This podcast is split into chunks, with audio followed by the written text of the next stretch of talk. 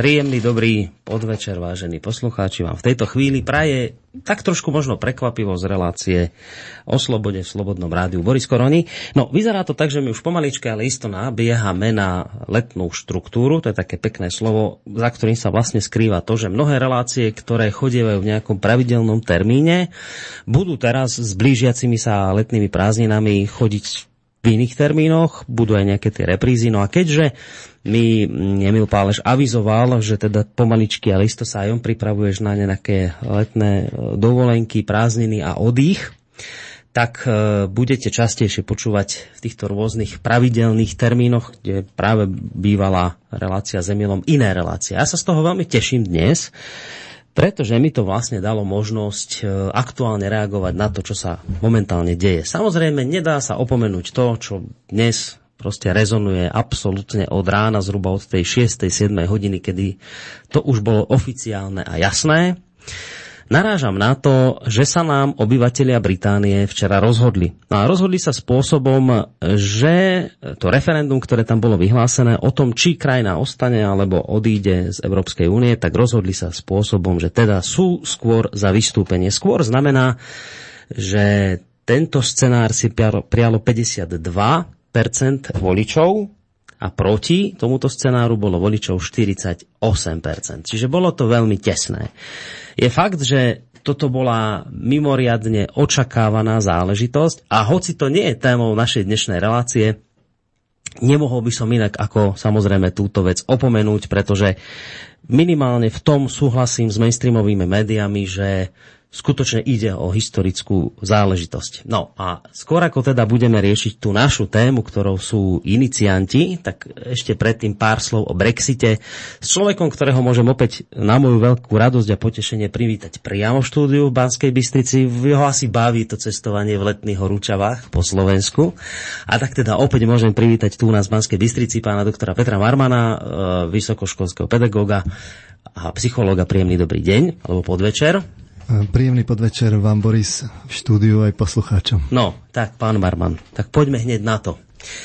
Počkajte, ešte musím dve veci povedať, že spolu s vami prajem pekný a nerušený, nerušené počúvanie samozrejme aj poslucháčom a samozrejme to, čo vždy, že nám môžete, môžete zareagovať či už mailovo na adrese studiozavináčslobodnyvysielac.sk tam môžete posielať svoje otázky alebo názory a potom neskôr aj telefonicky na čísle 048 381 0101. Teraz mám všetky veci splnené z úvodu, no a teraz to referendum samotné. Tak vy ste človek, ja si to veľmi dobre pamätám, my sme sa asi nejaké dve relácie náspäť bavili práve aj o, o tomto blížiacom sa referende a o Európskej únii ako takej a vy ste vtedy povedali niečo v tom zmysle, budem až tro, trošku parafrázovať, že uh, bolo by už s týmto projektom skončiť. Že je to taký projekt, ktorý sa ukazuje ako neefektívny a ja osobne by som bol za to, aby sa s ním prestalo. Proste padol. Tak zhruba takto ste to povedali. Z toho mi vychádza, že vy dnes oslavujete. Tak uh, nerátal som s tým, priznám sa. Zjavne nie som sám.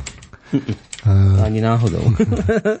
Ale ja sa netajím tým, že teda Európsku úniu ako marketingový projekt, ktorý v skutočnosti má úplne iný zámer, ako sa ukazuje v poslednom období, že s tým treba skončiť. Ja som to hovoril, mm, a to ani neboli, že dve relácie dozadu, myslím, že som to hovoril oveľa skôr, a on ste to aj skôr hovorili, ale...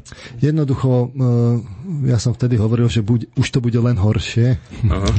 Odvtedy tie, tie zlé správy pribudali. Eh, veľa ľudí už dnes vidí tú pravú tvár tej akože eh, humanistickej Európskej únie a svetlých zajtrajškov v skutočnosti založených na ťažkej centralizácii bezohľadnej ignorácii vôle voličov, pokutách, kvótach a neviem čom. Skrátka, ten projekt treba skončiť. Hmm. Samozrejme, nebude to bezbolestné a ani ten, to vystúpenie tých Britov nebude bezbolestné. E, doplate na to obe strany, ale Briti podľa mňa viacej. E, ale Niekto to urobiť musel. Niekto to urobiť musel a zjavne to musela urobiť veľká krajina, lebo s malou by sa nikto nebavil, tej, tej, tej by to jednoducho nedovolili. Ja by som si dovolil parafrázovať e, toho Winstona Churchilla, že to, toto ešte nie je koniec, toto nie je ešte ani začiatok konca, ale možno je to už koniec začiatku, niečo v tomto zmysle tam vtedy povedal, tak dúfam, že to bude také s tou Európskou úniou. Teraz hneď niekoľko otázok mám na vás. Tak prvá, že ja sa priznávam, ja som to nepredpokladal, ja som to včera aj povedal v relácii Hodina Vlka, že ja to vidím na tesný výsledok, ale skôr som bol za to, že teda nie za to. Ja som to videl tak, že jednoducho vyhrajú tí, ktorí sú proti Brexitu. A za seba hovorím a poviem to aj dnes večer v relácii Hodina Vlka, že ja som veril v to, že veril. Myslel som si, že Briti z, e, z EU odídu do tej nešťastnej vraždy. Keď sa stala tá vražda a bola zavraždená britská politička, ktorá bola proti vystúpeniu, tak som očakával, že medzi ľuďmi zafunguje psychológia toho typu, že každý, kto je za Brexit, schváľuje vraždu. A myslel som si, že to u ľudí spôsobí niečo také, že tí, ktorí boli povedzme rozhodnutí, že sú za Brexit, tak kašľú na to, ostanú radšej doma, lebo tá vražda je nepríjemná a nechcú s ňou mať nič spoločné. Prekvapený som ostal ráno, a tak trochu zase poviem, že aj potešený. A teraz ale mňa zaujíma, že, lebo vy ste povedali tiež, že ste to neočakávali, uh, vy ste si mysleli tiež, že vyhrajú teda tí, ktorí sú za zotrvanie v Británii, kvôli čomu? Ja som tiež videl tam uh, tie dôsledky uh, tej, tej vraždy. Uh-huh. Uh, tajne, som, tajne som dúfal, že, že sa Briti tým nedajú ovplyvniť Teraz je jedno, že či tá vražda, aké mala vlastne v skutočnosti pozadie. Druhá vec je, že marketingovo využitá podľa mňa bola. Uh-huh. Uh, určite to nejaké percentá uh, zobralo vlastne tých, z tých odporcov uh, vystúpenia. Ale výsledok je taký, aký je. A Briti sa rozhodli tak, ako sa rozhodli a teraz bude veľmi zaujímavé sledovať, ako sa vystupuje z nevystupiteľného projektu. Hmm. Ako to bude dlho trvať. Aj toto len zase uká- ukáže, že silní si môžu no, proste dovoliť veci, ktoré si slabí dovoliť nemôžu. Už aj to ukazuje to pokrytectvo únie. Ja som si tu niekde e, aj vypísal, o, tuto to mám, čo povedal Richard Sulík o, o tomto rozhodnutí Britov, tak iba časť z neho prečítam, že E, podľa Sulíka Únia dostala účet za to, že kradne ľuďom slobodu. Povinné kvóty, obmedzovanie legálnej držby zbraní, maximálne litre pre WC nádržky. To všetko sú veci, do ktorých by sa Európska únia nemala miešať a podľa princípu subsidiarity ku ktorému sa hlási, ani nesmie, ale mieša sa. Dámy a páni v Bruseli vytrvalo ignorujú vôľu občanov a tak Briti včera rozhodli. Nechcú, aby ich nikto z Bruselu bez dodatočnej demokratickej legitimácie obmedzoval. Aby im vnúcoval čoraz viac socializmu a nezmyselných regulácií. Tak, tu je účet. Ak sa bruselskí moci páni nezobudia, budú ďalšie krajiny nasledovať. Tak a potom to, čo teraz hovorí Sulík, taká otázka na vás. Dve. Bude domino efekt podľa vás? Už sa, už sa vyjadrili, myslím, Gerd Wilder z Holandska, že chce e, referendum. Už e, Škóti hovoria o tom, že zvažujú referendum. E, Francúzsko myslím, že tiež niečo sa tam už začína objavovať. Liga Severu v Taliansku hovorí, že ďalšie na rade bude Taliansko. Čiže prvá otázka, spustí to domino efekt podľa vás? E, takáto vec. A tá druhá otázka, e, potom nasledovná, že Poučia sa európsky politici, politici z tejto facky, ktorú dnes večer dostali? Ja by som to obrátil, tie odpovede na tie otázky. Ja nesúhlasím s Robertom Sulíkom, že toto sú hlavné Richardom. dôvody. Tá, s Richardom Sulíkom. chudáka. V skutočnosti podľa mňa hlavné dôvody sú, že e, Európska únia je bezobsažná. To znamená, že ona nemá ona nemá ideu. Ako sa ukazuje, je to ekonomický projekt ekonomického zviazania Európy, tak aby slúžila ekonomickým záujmom vlastne korporácií a za nimi finančných skupín a za nimi vlastne oligarchov. Európska únia je nástroj na zviazanie vlastne Európy a byrokrati z Európskej únie sú figurky, ktoré sa už ani nie, ako neunúvajú zakrývať, že chcú jednotlivé národné štáty e, jednoducho rozložiť a e, zliať toto všetko do nejakého nového európskeho človeka. E, no v tento smere vám bol výborný výrok, toho nájdem, to, to musím prečítať, ten bol skvelý. Oni sa s tým už ani netajá. Hej, a teraz, veď a teraz, práve. A teraz sa vlastne zistuje, že, že či, či národ je sociálny konštrukt alebo nie. A, a vlastne uh, títo byrokrati jednoducho zistia, že, že nie je. Hej? Hm. A že tie protitlaky, ktoré zákonite vznikajú práve na to, že oni systematicky rozkladajú tie národné identity, proste robia si to sociálno-inžinierské vlastne morfovanie tých, tých národov Európy, že jednoducho na toto narazia, že to, že, že, že to, že to jednoducho takto nejde a s nimi to zistia aj tí, tí ktorí stoja za nimi. E, toto je podľa mňa hlavný dôvod. E, to vidíte, ako, ako, ako sa začína e, vlastne ozývať jednak na jednej strane patriotizmus, na druhej strane nacionalizmus a s tým spojený ultranacionalizmus proste v celej tej šírke palety. Mm. Samozrejme práve byrokrati z únie s vplyvom na médiá vlastne z toho robia akože že patriotizmus a toto národné uvedomenie, že to je vlastne akože ultranacionalizmus a národný socializmus, vlastne fašizmus, e, kde samozrejme z časti aj tie staré e, fašistické línie vlastne obživnú to sme si my už rozoberali. Uh, takže toto sú podľa mňa tie hlavné dôvody za tým. Mm-hmm. Jednoducho Európska, Myslíte, že to ľudia vidia? Európska únia je pokrytecký projekt. Keby mal, keby sa držal tých, tých línií, mali príležitosť. Mali, že tých ideí vlastne európanstva, mali na to príležitosť, ale potom, potom by to nemalo takýto priebeh, že, že ostentatívne ignorujú hmm proste čo povedia ľudia.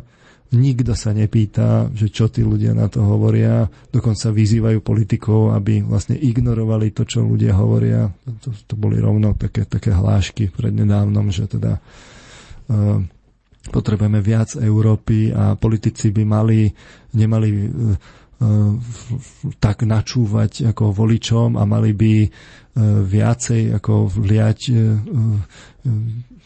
entuziasmu do európanstva. To povedal aj Juncker, dokonca no, však... to povedal e, premiérovi Ficovi, že od neho sa očakáva, že bude viac Európan a že nebude až tak počúvať volanie ľudu, alebo niečo v takom zmysle mu, sa, sa oni tam odkázal. Rozhod, sa, oni tam rozhodli, hej, lebo že... také noty dostali. No tak, a teraz sa budú čudovať. No tak, e, čiže to, to na margo toho, podľa mňa sa nepoučia, keď, lebo však oni, oni majú svoje jasné noty a plány ak uvidíme zmenu, eh, tak uvidíme len marketingovú zmenu, eh, tak aby sa tie podmienky zase nejako tak ako by pripravili, aby to tí ľudia, aby sa s tými ľuďmi pracovalo. Veľmi rád si počkam teraz na tú zmenu retoriky, ale ja sa obávam, že, že uh, po, po chvíľkovom otrasení, ako zase budeme počuť slogany, že potrebujeme viac Európy a, a viacej sú tu, že pán Kiska povedal, že hlbšia integrácia je stále no. veľmi vážna otázka. No, no čiže to, to na margo toho, že či, či, či dôjde k zmene, uh, tak ja si myslím, že keď dôjde k zmene, tak len marketingovej. Uh-huh. Hej, ale, ale vlastne noty zostávajú stále tie isté. A teraz tá prvá otázka... Domino efekt. Domino efekt. nejaký Eh, to bude závisieť práve od toho, že, že aké kroky sa príjmu. Eh, ja by som tak dúfal v domino efekt, ale mám taký pocit, že toto bude ešte dlhá cesta. Ja mám takú akože vlastnú, takú trochu uh, uletenú analogiu, že alebo teóriu, keď chcete to, to nazvať, že vlastne to, čo teraz prebieha, je akoby taká taká moderná verzia hybridná vlastne druhej svetovej vojny, kde sa Európa proste rozrastla až na tie hranice, kde smerom na východ, kde vlastne postupne akoby ukrajoval, kde, kde, kde, kde došlo až Nemecko počas druhej svetovej vojny, čo zákonite spôsobilo odozvu v Rusku a, z, a odvtedy pozorujeme vlastne tie, tie prudké tenzie. Mm. Ešte to má aj také, také zaujímavé, zaujímavé analogie, že, že, že Donetsk sa kedysi volal, že Stalino. a Skrátka dobre, na jednej strane sledujeme, že e, to bolo až také, také prekvapivé, ako tá Európa proste rýchlo postupovala. Hmm.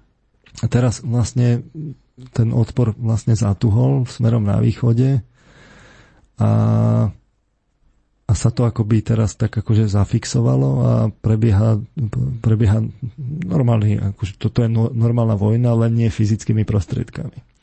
Je to ideologická vojna, hybridná vojna, ekonomická vojna. Proste to sme si rozebrali pri tých hybridných, mm. že čo všetko sa tam vlastne používa. Uh, ono to vyzeralo, v podstate to už je tak, to sú už viac ako dva roky. No, to začalo vlastne udalosťami na Ukrajine.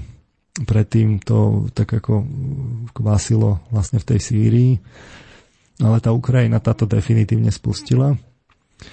No a vyzerá vyzeralo to až do, do dneška, do tejto svetojanskej noci čarovnej, že, uh, že vlastne to je úplne beznadejné, že teda ten, ten západný bezohľadný konzum s bezohľadnými uh, vodcami, ktorí fakt ignorujú tých ľudí, čo sú tu, že, že oni proste postupujú a melú to a melú to a melú to.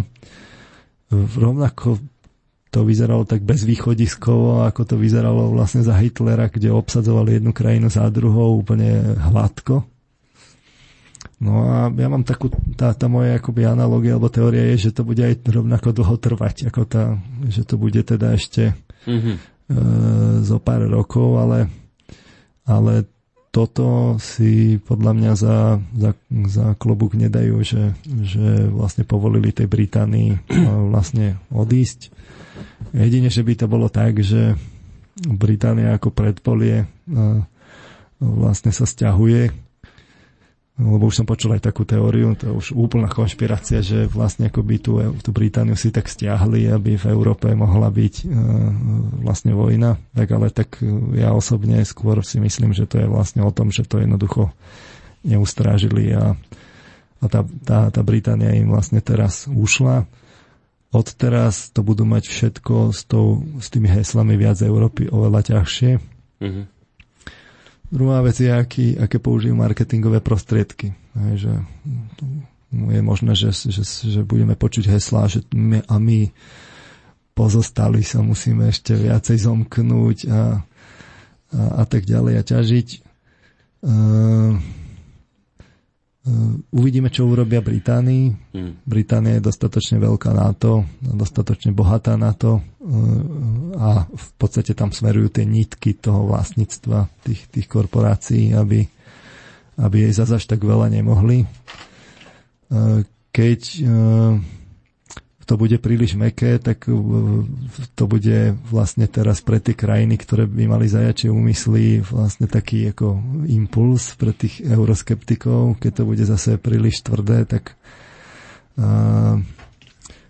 to tiež, ne, to tiež nebude dobré. Británia si to vlastne tiež nenechá a, hmm. a v konečnom dôsledku tie tenzie medzi Britániou a zbytkom to kontinentálnou Európou by mohli vlastne zase pre zmenu e, narušiť tie, to, to spojenectvo, ktoré je tak potrebné e, proti Putinovi. No, inak vôbec, akože to je, to je inak akože husarský kúsok toho Putina, že toto dokázal, že? Zase, no. Putina je propaganda Kremle. To, to, to, ako to s takými malými peniazmi a s tak rozkladajúcou sa benzínovou pumpou prezlečenou za štát dokáže toto. To je neuveriteľné. No je, no. ešte môže aj kaďaké médiá platiť popri tom si v pozadí. No, to Zase. určite treba si na to posvietiť, lebo kam, kto vie, kam všade nitky siahajú. Toto, keď ste hovorili o tom, že už sa ani akože netája tým, že ide o rozklad tých národných štátov. Našiel som to. Volker Kauder, tak sa volá pán politik, to vám je blízky e, spolupracovník nemeckej kancelárky Angely, Angely Merkelovej, ktorý povedal takúto vec, že nikto by si nemal nahovárať, že návrat k národnému štátu niečo v živote občanov zlepší. Hej, že on to, on to už... To je jeden z mnohých výrokov. No. Normálne no. to priznajú. Oni, oni že priznajú, že áno, našou úlohou alebo našim cieľom, našim zámerom je rozložiť národné štáty. My chceme tie národné štáty zrušiť, chceli by sme, aby vaša kultúra zanikla, vaša história, hádam, by bolo dobre, keby ste nejako pozabudli a vytvoríme vám tu ten superštát európsky a z, už to opakujeme podľa mňa 20. krát, ale aj to je málo, že vytvoríme vám európsky superštát a prečo? No lebo ste sa v minulosti byli tu. Lebo vždy jeden národ bol akoby vyvolení a tie druhému museli slúžiť, no tak my sme to vyriešili. My urobíme jeden superštát a už sa nebudete nikto byť, lebo už nikto nebudete tu hrdý, národný, Nemec alebo Slovák. Toto zrušíme a budete všetci hrdí Európania. A týmto zabránime vojnám do budúcna. Toto oni A to mohol aj Hitler povedať, nie? Že keď, keď mal obsadenú celú Európu, že on vlastne akože tu nastolil poriadok a v Európe už bude pokoj a mier. No áno, že jediný to už aj niekto takto prirovnal. Jediný presne. problém to malo, Jediný problém to malo, ktorý im z hodov okolností majú aj títo nešťastníci, že že vlastne teraz všetky tie sily vlastne zbierajú na to, aby mohli zautočiť vlastne smerom na východ, lebo však kde sa zastavia, ne, ne, ne, nezostanú tam, kde sú, oni to chcú proste zrolovať úplne. Uh, no skrátka zase raz nás niekto presvedča, že sme v tejto krajine nadbytoční, a že naše kultúrne tradície, ktoré tu máme, že sú vlastne zastaralé a spiatočnícke, no. spiatočnícke a mali by sme ich nahradiť lepšími, ktoré ani, ani netreba veľa rozmýšľať a je vidno pri, pri málo akože fakt rozmýšľaní, že, že, že sú tam úplné hlúposti, nekonzistentné. No. No to, to sa ani nedá snad povedať. Akože tak... Ja som ale dnes počul taký protiargument druhej strany, povedzme, že dobrý, že tak vy vravíte, že je Európa fašistická, nedemokratická a neviem čo, že nadávate na ňu. No tak keby bola taká, aj Únia Európska, no tak by v živote žiadne referendum ne, nepovolila, nie?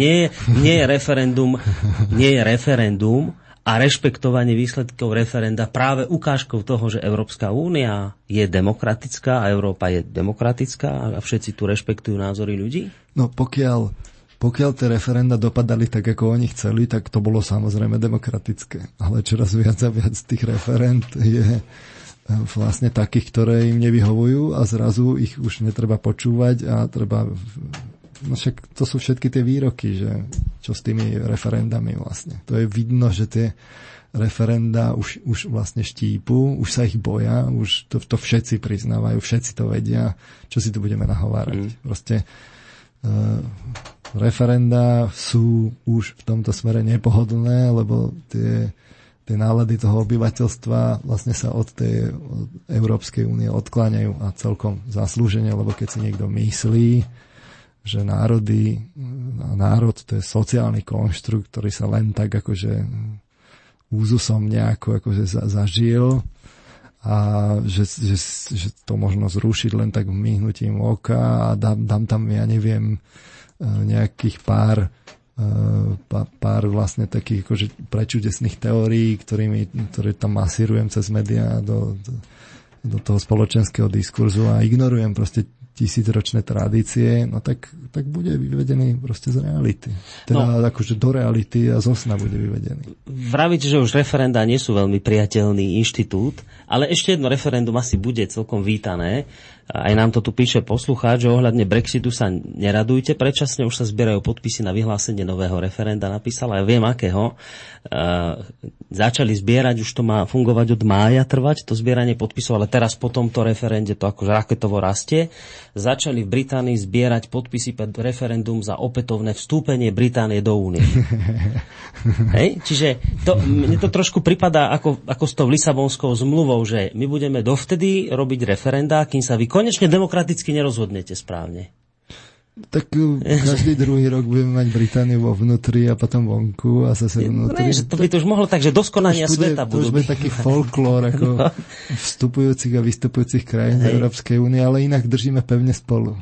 Áno, to je také, že ako sa strieda počasie v Británii, tak tak budú raz vstupovať do únie, vystupovať a bude to také, že doskonania no. sveta oni môžu robiť už referenda. Mnohé veci, ktoré doteraz išli tým byrokratom v Bruseli už im proste jednoducho teraz nepojdu a budú musieť robiť veci inak, budú musieť zmeniť marketingovú stratégiu.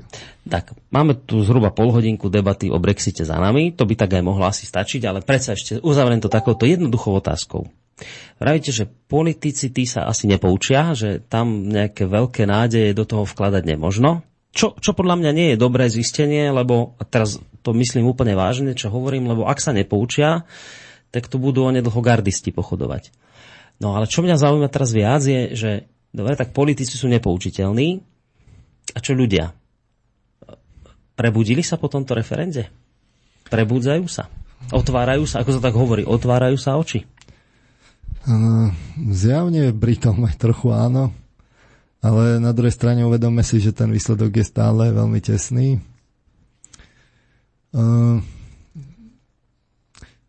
Je zaujímavé, že to, to, čo si treba všimnúť na, tom, na tej celej tej debate o, o, o vystúpení z únie v Británii a z oboch tých ako strán Lamarského prílivu. Uh, tam sa hovorilo vlastne len o ekonomike. No? Že žiadne nejaké iné, že to, to, to je práve to, čo hovorím, že že jednoducho e, ten projekt Európskej únie nemá obsah. To, to je ako keby ste mal partnerstvo, kde manželstvo, kde, kde jednoducho celý čas to bude o, tom, o, tých, o tých peniazoch. No čo z toho bude za, za, za manželstvo? To, to, a toto je práva tvár Európskej únie. Ja netvrdím, že by nemohla byť zjednotená Európa. Veď ja by som bol práve že rád, keby bola zjednotená Európa. Ale s akými hodnotami? To je to kľúčové. A tu, žiaľ, teraz je to tak a naj, najlepšie to vidno práve na tej debate o vystúpení. To je ako keď, keď, keď sa manželia rozprávajú teda, že či, či, či bude rozvod alebo nebude, hmm. tak, tak vidíte, že čo, o čom to je celé. No tak, tak tu je to evidentne vidno, že to je len ekonomika. To je eh, ekonomické chytractvo. To není o tom, že čo by sme my spolu mohli dokázať a že prečo by sme mali a tak. To je proste o ekonomike. A už to už ani nikto nezastiera. To je jednoducho o tom, že sa spočíta také, také onaké náklady. Toto je práva tvar západnej civilizácie. Ekonomika, ekonomika, ekonomika. My sme vo vnútri vyprahnutí, tam nič nie je. Žiadne hodnoty. A tie hodnoty, ktoré sa my tvárime, že máme, humanizmus a, všetky tie ľudskoprávne a tak ďalej, to sú falošné hodnoty. To sú hodnoty, ktoré sú na marketingovo vlastne vpečaťované a tie hodnoty, ktoré sme my mali, hej, tie, práve tie hodnoty, ktoré sú tie, tie ozajstné, uh, že, že máme mať deti, máme sa starať o deti, máme mať kultúru, máme to tým deťom vpečaťovať, máme mať vlastne ten, ten, ten, ten pokrok, to, to hľadanie tej spirituality a tak ďalej, tie práve ostentatívne my všetky teraz ničíme, hmm. lebo ich nahradzujeme nejakými takýmito marketingovými nezmyslami. No tak potom výsledkom je to presne, že e, celá tá diskusia sa len vlastne e, scvrkne na účelové spojenectvo, že kto, kto z toho má aký profit. No a preto hovorím, že to už vidno tú právu tvár tej Európskej únie, to už bude len horšie. Tam už, už teraz tam nič nie je, ani tam v skutočnosti nikdy nič nebolo, to bolo len také akoby pozlátko. A to celé bolo len na to, aby, aby, vlastne sa, aby, aby sa tá Európa mohla ovládnuť, zaradiť do toho, do toho konzumného stroja a jednoducho za, začala fungovať tam, že tí ľudia sú tam v takých tých šlapatkách, kde si tak proste šlapu stále dokola, fiktívne veci tam robia a potom vo výsledku akože tu riešime takéto veci. No tak tam v tej únii už nič nie je. To je proste celé marketingový podfúk. To sme viackrát hovorili aj v tejto relácii, spomínal to aj Emil Páleš, takú teóriu, že, že to, čo vlastne dnes je témou číslo jedna pre politikov, je, že vy musíte ľudí akoby zjednotiť na nejakej pozitívnej zjednocujúcej vízii. Pokiaľ takúto pozitívnu zjednocujúcu víziu nemáte, tak ich potom musíte zjednotiť na niečom negatívnom, aby proste boli pokope držaní. A vy vlastne hovoríte teraz toto isté, že, že ten problém Európskej únie nie je v tom, že, že my sme tu ako pod jednou strechou, to je v poriadku, že pod jednou strechou byť ako spolupráca európskych krajín nie je zlá, ale že, že zlý je ten moment, pre ktorý my ako držíme spolu, lebo nič iné za tým pozitívne nie je, držia nás pokopy len prachy. Tak, a teraz ale tá ťažká odpoveď, lebo toto je ľahká otázka, ale asi ťažšia odpoveď, že ako, ako chcete dnes zjednotiť ľudí? Na čom?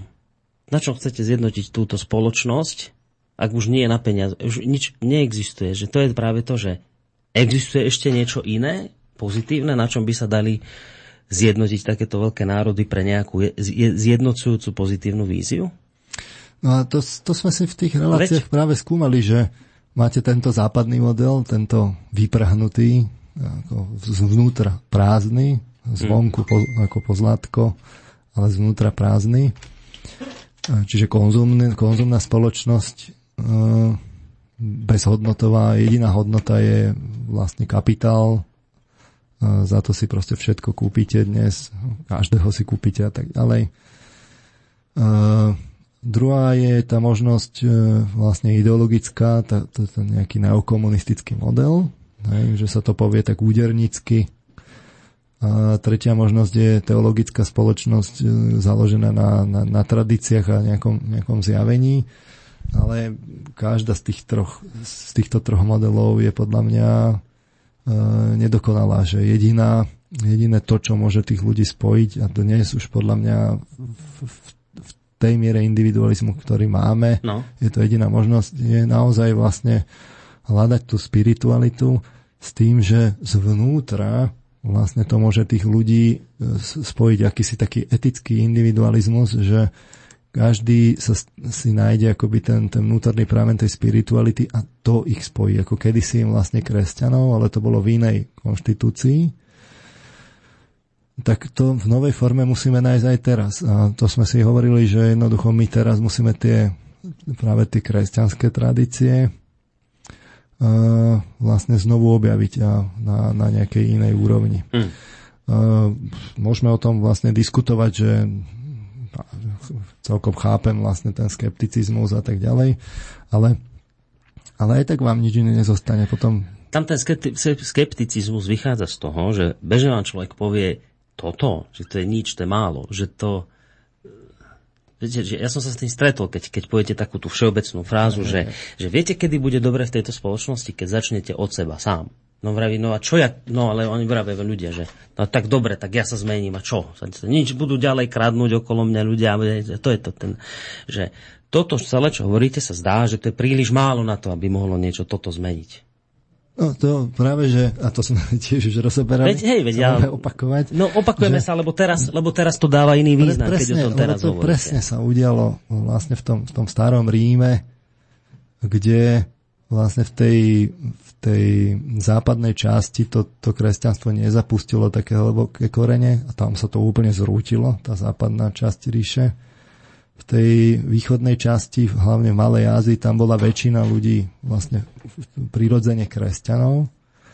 A práve tým, že oni mali niečo zvnútra, niečo, nejaký hodnotový e, proste rebríček, nejaký súhrn proste nových etických vlastne hodnôt a pravidiel a rešpektovali to každý sám práve zo sily toho prežitku, vďaka tomu vlastne oni mohli žiť ako spoločenstvo inak a z tých malých spoločenstiev sa postupne mohlo pozbierať e, veľká spoločnosť a vznikla z toho Byzantská ríša, ktorá bola ďalších tisíc rokov. A toto, o toto presne ide. Tu e, vlastne my vidíme akoby ten, tie, tie, tie práve to, ten, ten rozpad tej spoločnosti zvnútra, práve to, že sa niekto snaží implantovať tam vlastne tie umeliny a systematicky ničí tie staré tradície, tak my vidíme ten rozklad, to už je, to už rozum zastáva hej, a, a vidíme ho v priamom prenose pred sebou. A, a proste to že, to, že je to celé o peniazoch, to, to vidíte napríklad na tom, že tak bola tu my keď sme mali voľby, tak to už teraz bolo jasné, že všetky tie prieskumy, ktoré tam boli, a skoro všetky, vlastne boli, ako sa hovorí, ľudovo pajcnuté. Ne? A teraz ja sa pýtam, to, to, to my sme zlí, ne? lebo nám toto stále mimovládny sektor hovorí, aký sme tu my skorumpovaní a zlí, však to sme si tiež rozoberali, Hej. že to je súčasťou hry len nehovorí, že, to, že aj niekde inde to je. No tak tuto si to pozrime. Tak a teraz tie prieskumy v tej Británii hej, boli lepšie? Teda, keď, keď už vieme, ako to dopadlo, tak ako predpovedali tie prieskumy, že ako to dopadne práve, práve z toho posledného obdobia. No tie tak už prečo? boli jednoznačne za to, že teda Británia ostane. Ale prečo sú všetci takí prekvapení, že sa to, že, no lebo tie výskumy boli čo? No, pajcnuté rovnako ako u nás. No prečo? No lebo, lebo žijeme v kapitalistickej spoločnosti. Na, na, my máme jedinú hodnotu, sú peniaze kapitalizmus, my to máme rovno v názve a, a všimnite si, že to je proste v tej Británii presne také isté ako u nás. Nie je v tom žiaden rozdiel a my to proste hovoríme, že keby ste sa tam pozreli, tak tam tá korupcia proste rovno bude, možno bude mať iné formy, ale v skutočnosti bude ešte rafinovanejšia a na vyšších úrovniach väčšia, horšia, škarečia. No. To je vlastne tá kritika, ktorú vy tu vyslovujete veľmi už dlhú dobu smerom k mimovládkam. Že... Keby sme mali tie oči naozaj otvorené a úprimne hľadali tú korupciu, tak by sme ju tam proste videli. Hmm. Videli by sme ju a potom by sme nemohli my z toho vychádzať jednostranne ako tí zlí. No, je... je len ďalší príklad toho, že aha, pozrite sa, tak oni tam majú tú dlhoročnú tradíciu, tak ja sa pýtam, a tie prieskumy čo? No jediný záver z toho boli pajcnuté.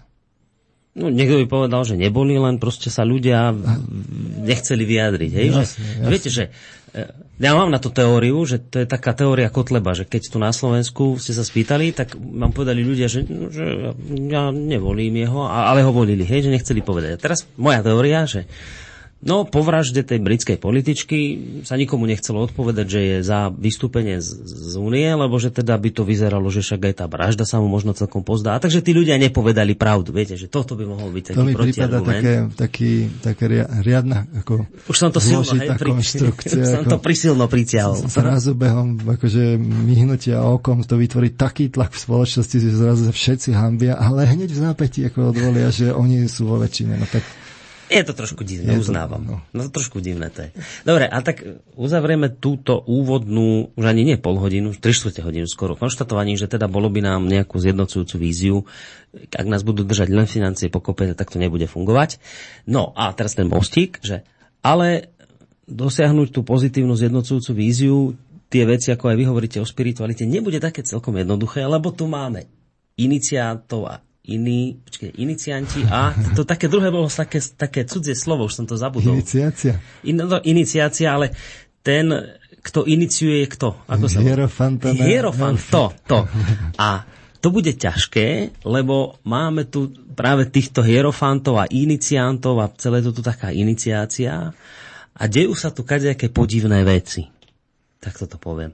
No a o tých podivných veciach budeme sa rozprávať práve v tej ďalšej časti našej relácie, teda po pesničke, myslím, tam si robíme taký predel hudobný a uzavrieme tému Brexitu, týmto asi už môžeme, hej? Ja som, e, jasné, užili sme si to ako v štýle nás, inzitných komentátorov, e, čiže... Ja si to ešte aj večer budem trošku že, užívať. Že teda ako toto rozhodne nie sú tie fundované a dôveryhodné komentáre, takže uh, inzitné, my sa za to nehambíme. Uh, necháme to na posluchačov. Ja som zvolil teda túto skladbu mm, tak ako pôvodne som chcel dať Harryho Pottera by som pripomenul teda to, o čom sme sa bavili minule, lebo sme to tak skúmali, že ako, to, ako vôbec Harry Potter zmenil vlastne tie, tú uh, populáciu. To sa podľa mňa ešte aj ukáže, ale potom ma napadlo, že niektorí poslucháči by sa mohli cítiť ako Alica v krajine zázrakov. Mm. Tak týmto poslucháčom ako venujem teda túto skladbu. Možno aj niektorí psychológovia, tak uh, uvidíme. Dobre, tak pesnička a po nej sa už dostaneme k pokračovaniu tej našej hlavnej témy.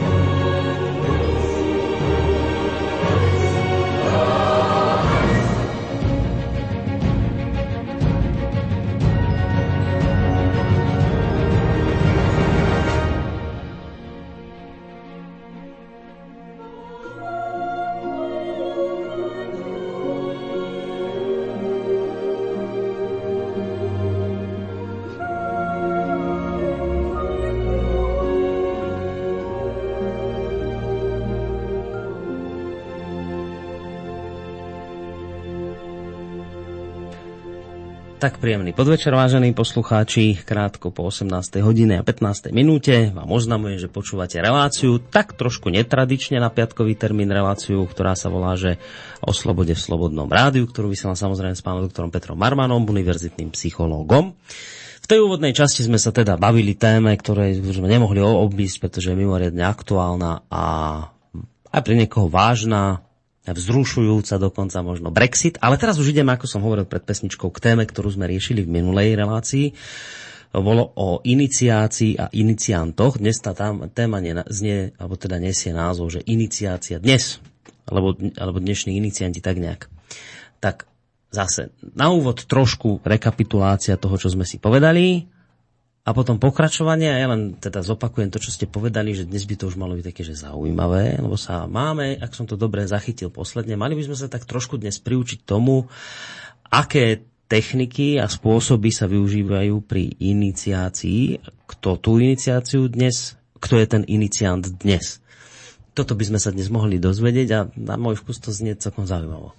Tak, uh, uh, ja to samozrejme musím uvieť na pravú mieru.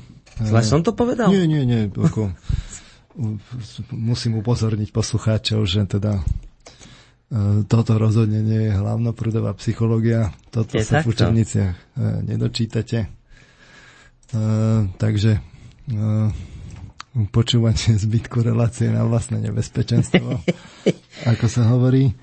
A to je teraz o to lákavejšie normálne. Tak pre niekoho možno nie, no tak upozornení boli poslucháči. Ja som minule hovoril teda, že uh, sme si tu najskôr teda kládli otázku, že prečo sú dnes takí populárni tí rôzni hrdinovia, Marvelovko, Marvelovkovskí a Avengeri, X-meni a koniec koncov ten Harry Potter, Matrix, Hviezdne vojny. Dúfam, že aj k Hviezdnym vojnám sa dnes dostaneme hudobne. Uh, skrátka, ľudia či bohovia so zvláštnymi schopnosťami minule sme si urobili takú krátku analýzu teda toho, že sme si tak aproximovali, že ako sa vyvíja to ľudské vedomie, že čím viacej ideme do minulosti a opäť sme ako mimo toho hlavného prúdu psychológie, či opäť e, upozorňujeme, tým viacej ideme k, k zoslabenej racionalite, celkom pochopiteľne naopak posilnenej emocionalite a to takým spôsobom, že človek už od istej hranice sa cíti akoby subjektívne v područí tej emocionality.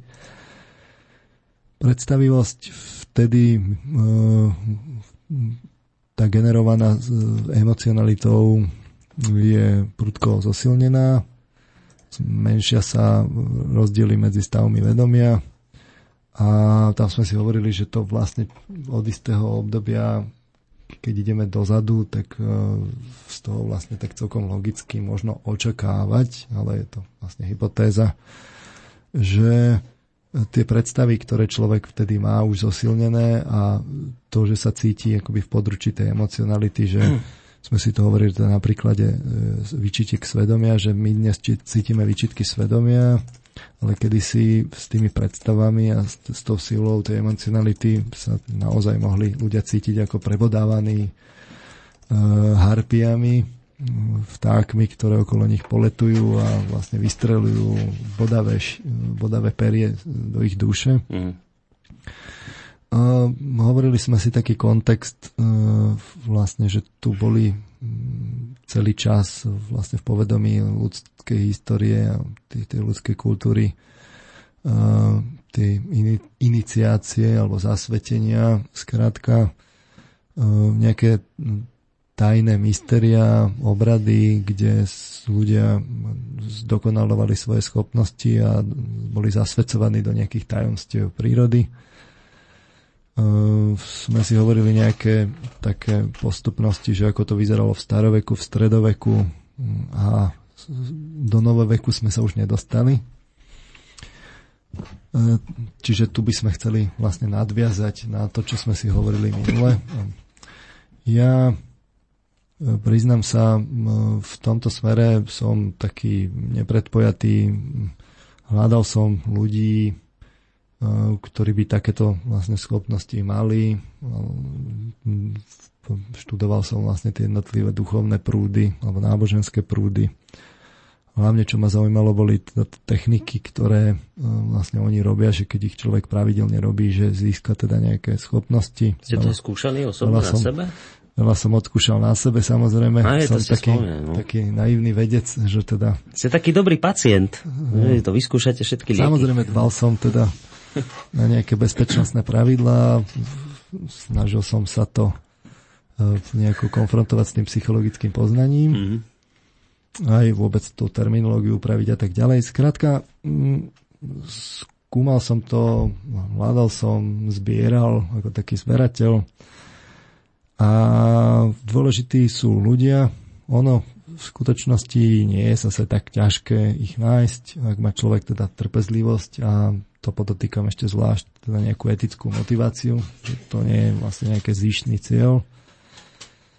Uh, ono sa to také v tých tradíciách hovorí, že teda, keď je žiak pripravený, učiteľ sa nájde, že to vlastne nie je problém, že tí ľudia nie sú, ale že teda, či, či ľudia sú pripravení a teda ľudia sú pripravení, ak sú čistí a hľadajúci.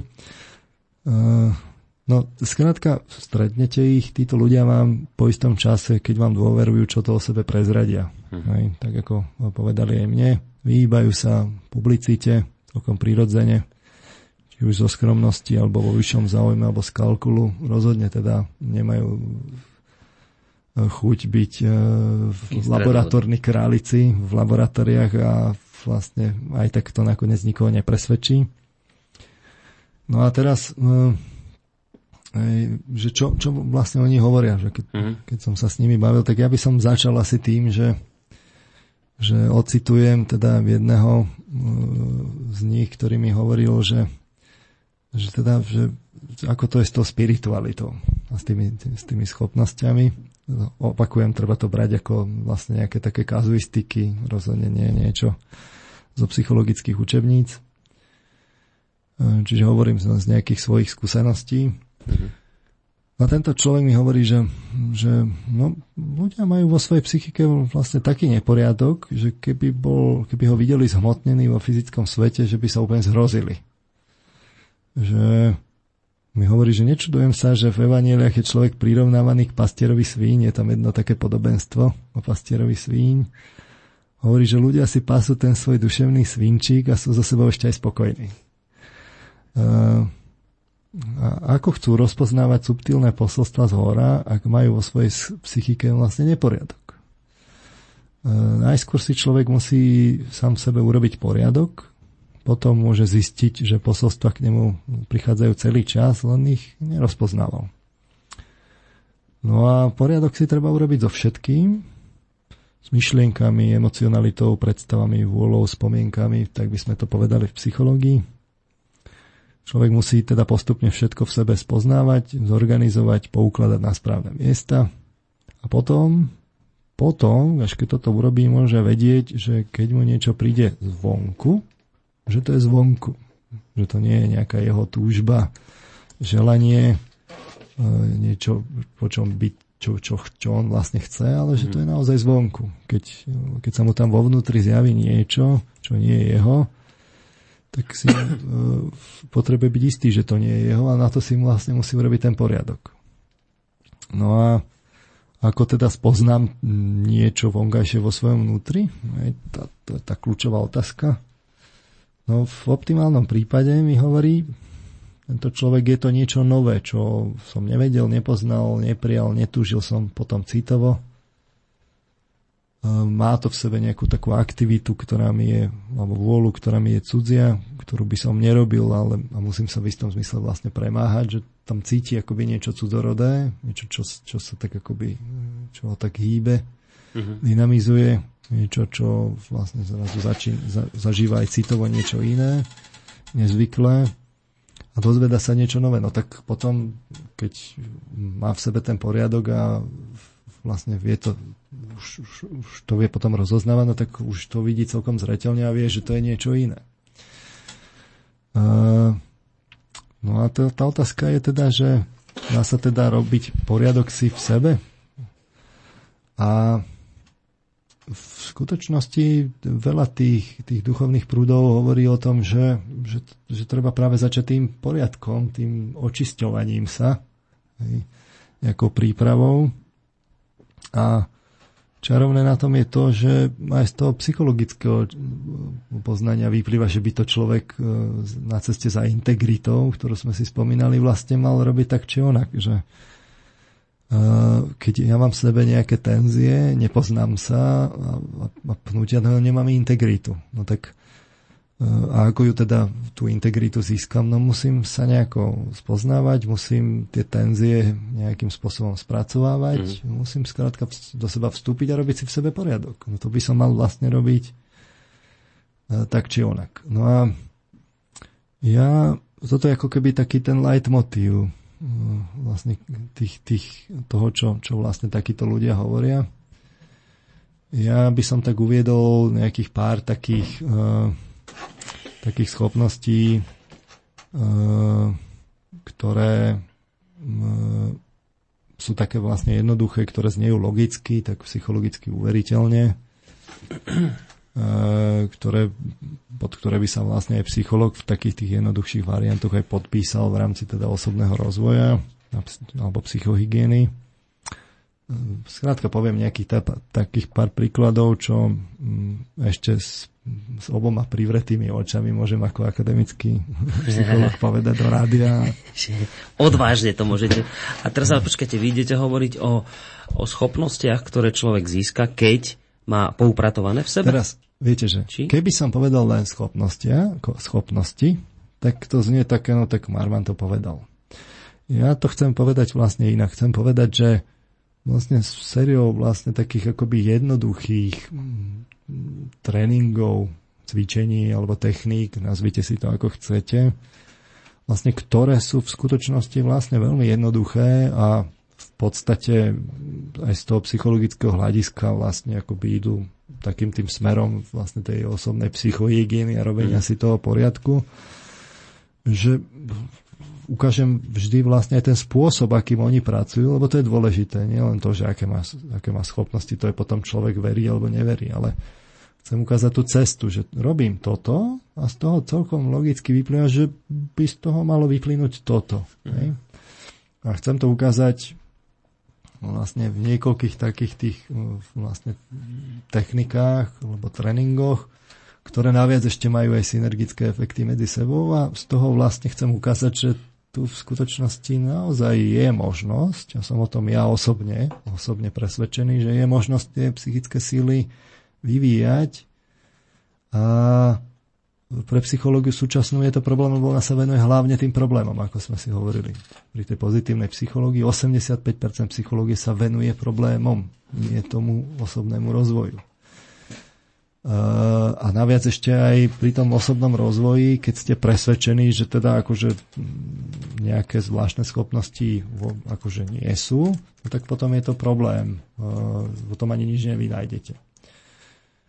Tým netvrdím, že nič neskúmame ako psychológovia, to sme si ukazovali práve na tých zvláštnych schopnostiach u, ja neviem, savantov a mnemonikov a podobne, ale predsa len akoby u zdravého človeka povedať, že teda takýmito a takýmito vlastne technikami môže pravdepodobne rozvinúť takéto, takéto vlastne schopnosti, ktoré zo začiatku môžu vyzerať tak ako len tak ako, ako zaujímavosť, ale neskôr možno aj ako niečo veľmi dôležité a mhm. pokročilé.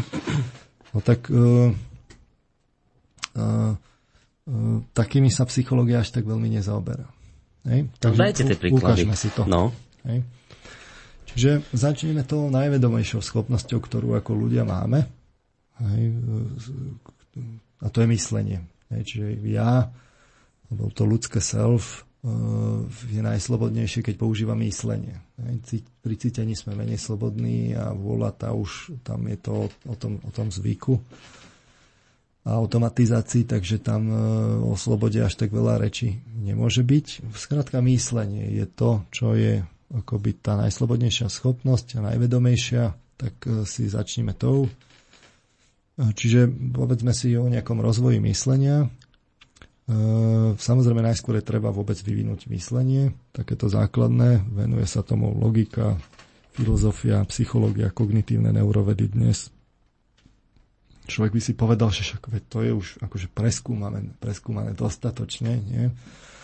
Máme postupy vlastne z logiky, že, a, a zo psychológie, no, ako používame pojmy, tie majú medzi sebou nejaké vzťahy, sa kategorizujú. Uh, ja neviem, myš je cicavec, hej, tak to je vlastne nejaký vzťah medzi pojmami. Tieto pojmy sa zväzujú do nejakých takých základných tých myšlienok, voláme to, že výroky, to sú vlastne nejaké jednoduché spojenia pojmov s, s, s pravdivostnými hodnotami, ktorým je možné teda priradiť pravdivostnú hodnotu.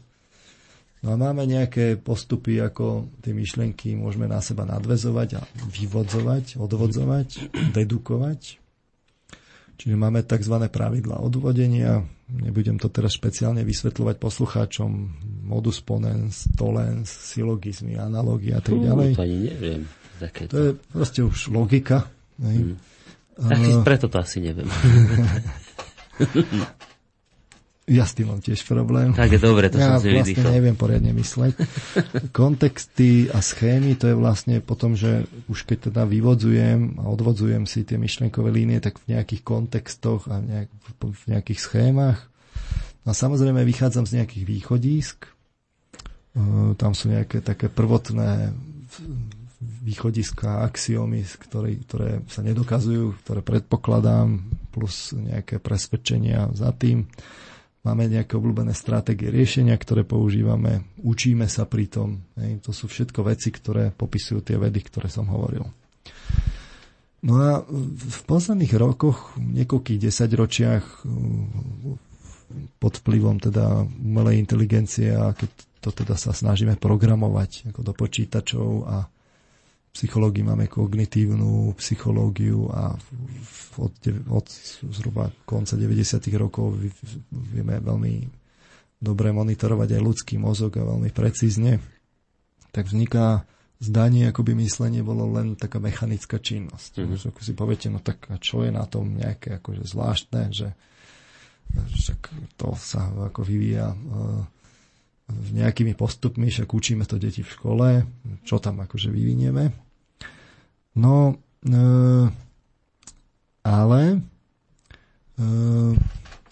není to len mechanická činnosť. Keby to bola mechanická činnosť, tak by sme to už naozaj hodili do tých počítačov. To najzaujímavejšie práve nie je celkom mechanické. E, máme mm, e, tá mechanickosť vzniká e,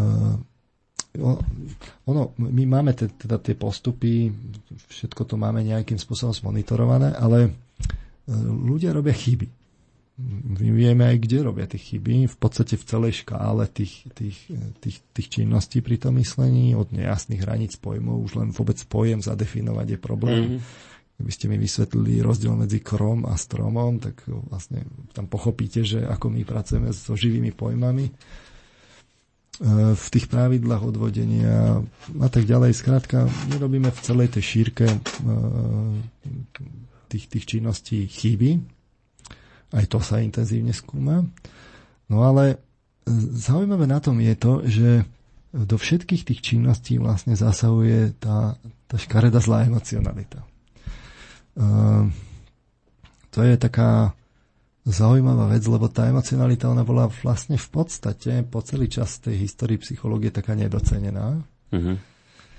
Aj keď samozrejme nemôžeme povedať, že by psychológovia nepracovali s emocionalitou, ale mm, je to tak akože na takú akademickú diskusiu. Veľa škôl ju vôbec zaznávalo emocionalitu.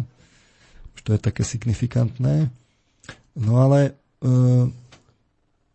tam je zaujímavé položiť si tú otázku, akú úlohu hrajú pri tom myslení e, vlastne emócie.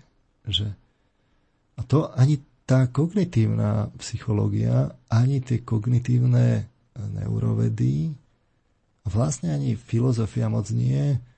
Vlastne ešte donedávna, to hovoríme o v polovici 90. rokov, vlastne neskúmali. Oni skúmali práve tú mechanickú časť toho mm-hmm, myslenia. Rozumiem ale tá emocionalita bola zaznávaná. V umelej inteligencii napríklad 70. 80. roky, vlastne až do konca 80. rokov a polovice 90. rokov sa snažili e, vlastne zostrojiť e, umelú inteligentnú bytosť tým, že úplne ignorovali emócie. Že, že ako emócie sú vlastne zbytočné. Až potom vlastne v 90. rokoch sa vlastne prišlo na to, že na tie emócie tam nejakú úlohu predsa len hrajú. A mnoho vedcov si dnes myslí, že vlastne emócie to je niečo také zastaralé, niečo, čo je evolučne staré a vlastne nám to len zbytočne komplikuje život. E,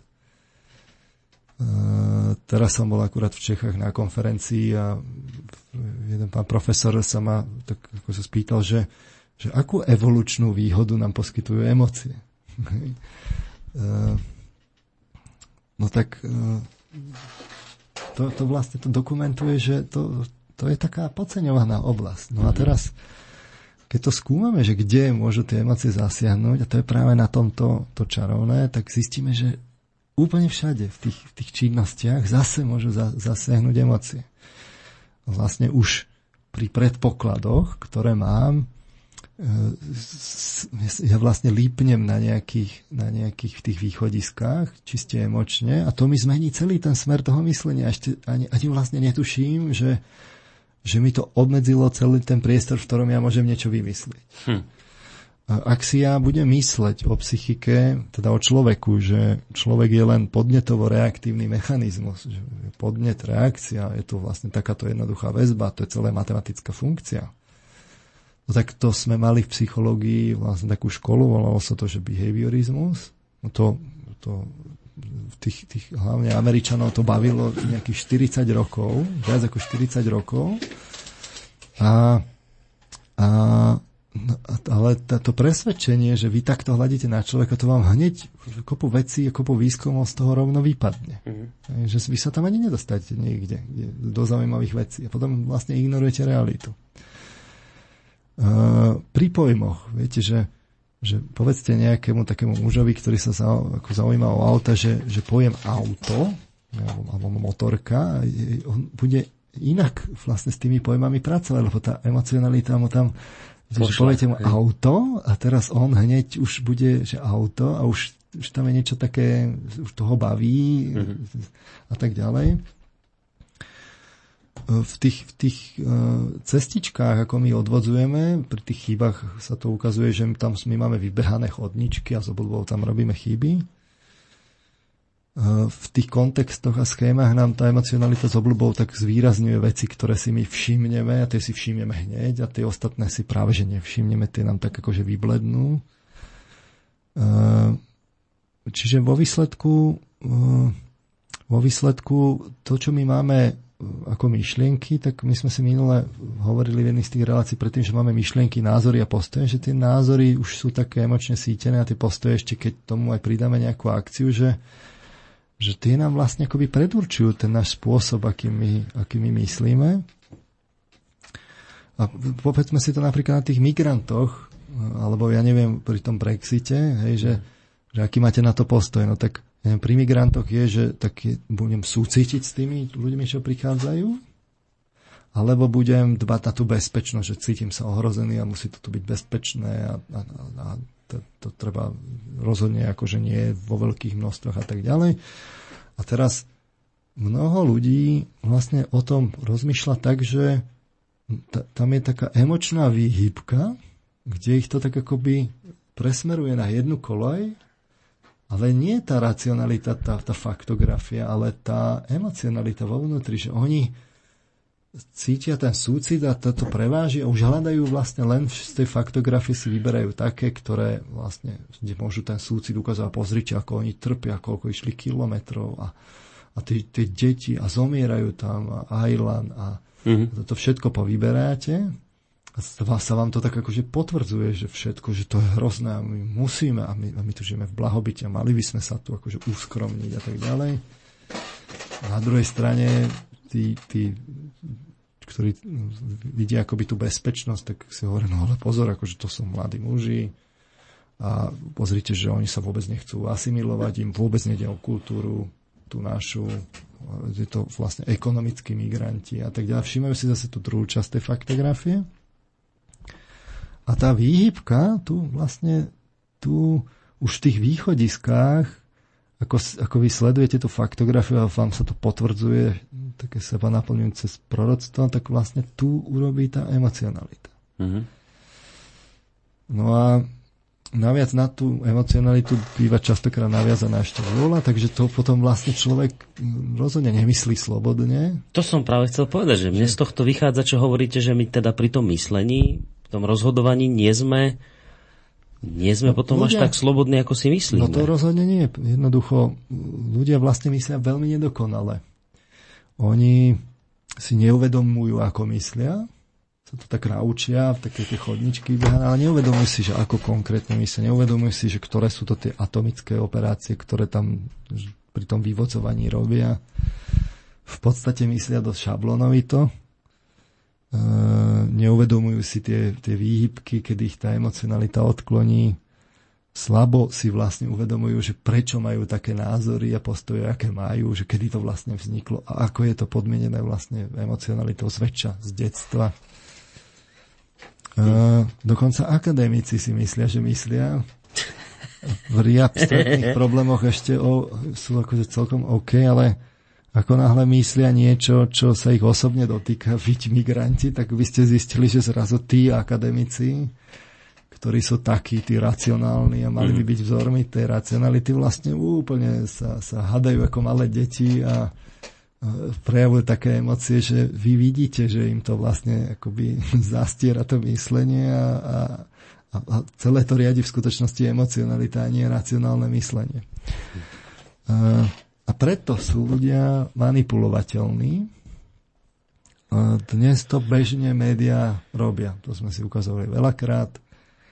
Jednoducho potiahnu za tie nitky. To je úplne jednoduché. E, vy jednoducho len musíte vedieť, kde tá, kde tá skupina sociálna, že kde sú tie uh, emočné vstupy, že, že čo sú tie, ja neviem, hodnoty, aké sú tie názory a to len akože zabrnkáte na tú citovú uh, nôtu v správnych tých slovách v tom texte, v nadpisoch, dáte tam správne obrázky, zabrnkáte a viete, že tam proste presmerujete cez tie výhybky tých ľudí a oni usudzujú presne tam, kam vy chcete a oni si pritom myslia, že oni to bolo ich slobodné rozhodnutie. Oni sa tak slobodne samozrejme akože roz, rozhodli pri tom Brexite, nie? Že, že tak ekonomicky tá, tá, tá Británia ona sa úplne zrujnuje a že toľko pracovných miest sa stratí a vlastne zahra sa na tie, na, tie, na tie strunky, že nebude práca a postrašia vás a, a není vám vlastne dobré a že môžete byť súčasťou silnej mocnosti a takto a ten Putin a do toho, viete, že to sú také tie brnkačky, ktorými vám tak zabrnkajú a, a odklonia vás a, a vy idete a, a ešte si celý čas myslíte, že ste slobodní. Hm. Uh, Čiže vyvolaním napríklad takéto emócií strachu, ktorá je inak silná veľmi, oni môžu od, úplne odkloniť moje, môj pôvodný postoj, ktorý som k tomu mal nejaký no, teraz názor? samozrejme je dôležité, že, že aký, aké vy máte ten postoj. Vy ako individuálne keď máte vyhranené postoje a opačným smerom, tak vy musíte vedieť, že potrebujete poznať toho jednotlivca. Dá sa to robiť sofistikovanejšie, keď ho poznáte detailne. Viete, že, že čo sú tie hodnoty, ktoré on uznáva. Dá sa tam ako všelijako to poprepájať. Keď to robíte takto masovo v mass mediách, tak vy vlastne viete akoby z tých prieskumov a z toho, čo, čo, čo dnes bežne sa zistuje plošne, tak vy viete, že čo tam, čo, na čo viete zahrať, to potom využívate. No tak samozrejme, že to sú tie výroky, že No toto presne ten Putin chcel, aby sa tá Británia vlastne od, akože odklonila, lebo vtedy on je silnejší. To, to je to, čo on potrebuje. Hej? A teraz vy to tak poviete a predtým ste vykreslili toho Putina ako, ako strašného vlastne zloducha, autokrata, ktorý, ktorý sedí vlastne nad tým červeným gombikom s atomovými zbráňami a už už vlastne každú chvíľu ho zmačkne, vlastne si hádže mincov, že či ho tam nezmačkne alebo nie, no tak vyvoláte ten pocit strachu a to sa úplne že zväzuje a systematicky vytvára. To, o tom tu mnohokrát hovoríme a nie len v tejto relácii samozrejme. Je to až také smiešné, je to také No, smiešné, no. No smiešné, ale bežný človek toto nemá no, šancu no, však... vedieť. Veď to, a, to. Uh, čiže dnes to bežné médiá robia. My, my v podstate, keď sa tak zamyslíte, tak my, my už skoro žijeme v totalite zrovnateľnej s, s tým záverečným obdobím komunizmu. V tej perestrojke. Nie? Tam sa mnohé veci už zrazu mohli otvorene hovoriť. Nie? Tam mohol povedať, akože Gorbačov, je glasnosť. Vy môžete povedať, to, to, to, to nikto nebude prenasledovať, hej, že to je vlastne, to je dobre, že to hovoríte. Môžete po istú hranicu, presne definovanú, ďalej už ste nemohli povedať, že treba zvrhnúť komunizmus, hej, ale mohli ste povedať, že tu komunizmus má aj nedostatky. No tak však, my, my sme už tam v skutočnosti teraz. Sledujú nás, normálne to, to je propaganda, manipuluje sa, kde sa dá to vidno na tých prieskumoch a osočuje sa, začína sa vlastne už prenasledovať. Uh, hovoria nám, že v našej krajine, že sme vlastne nadbytoční a naše tradície sú vlastne prežitkom. Namiesto nich nám dávajú vlastne iné tradície, ako respektíve základy tradícií. Už nám vlastne z Bruselu nehorazne diktujú E, tá sloboda sa pošľapáva na každom kroku. E, každý si to tak akože prispôsobí, vlastne je to len otázka peňazí, kampaní marketingových a ovládnutia médií a tak ďalej. E,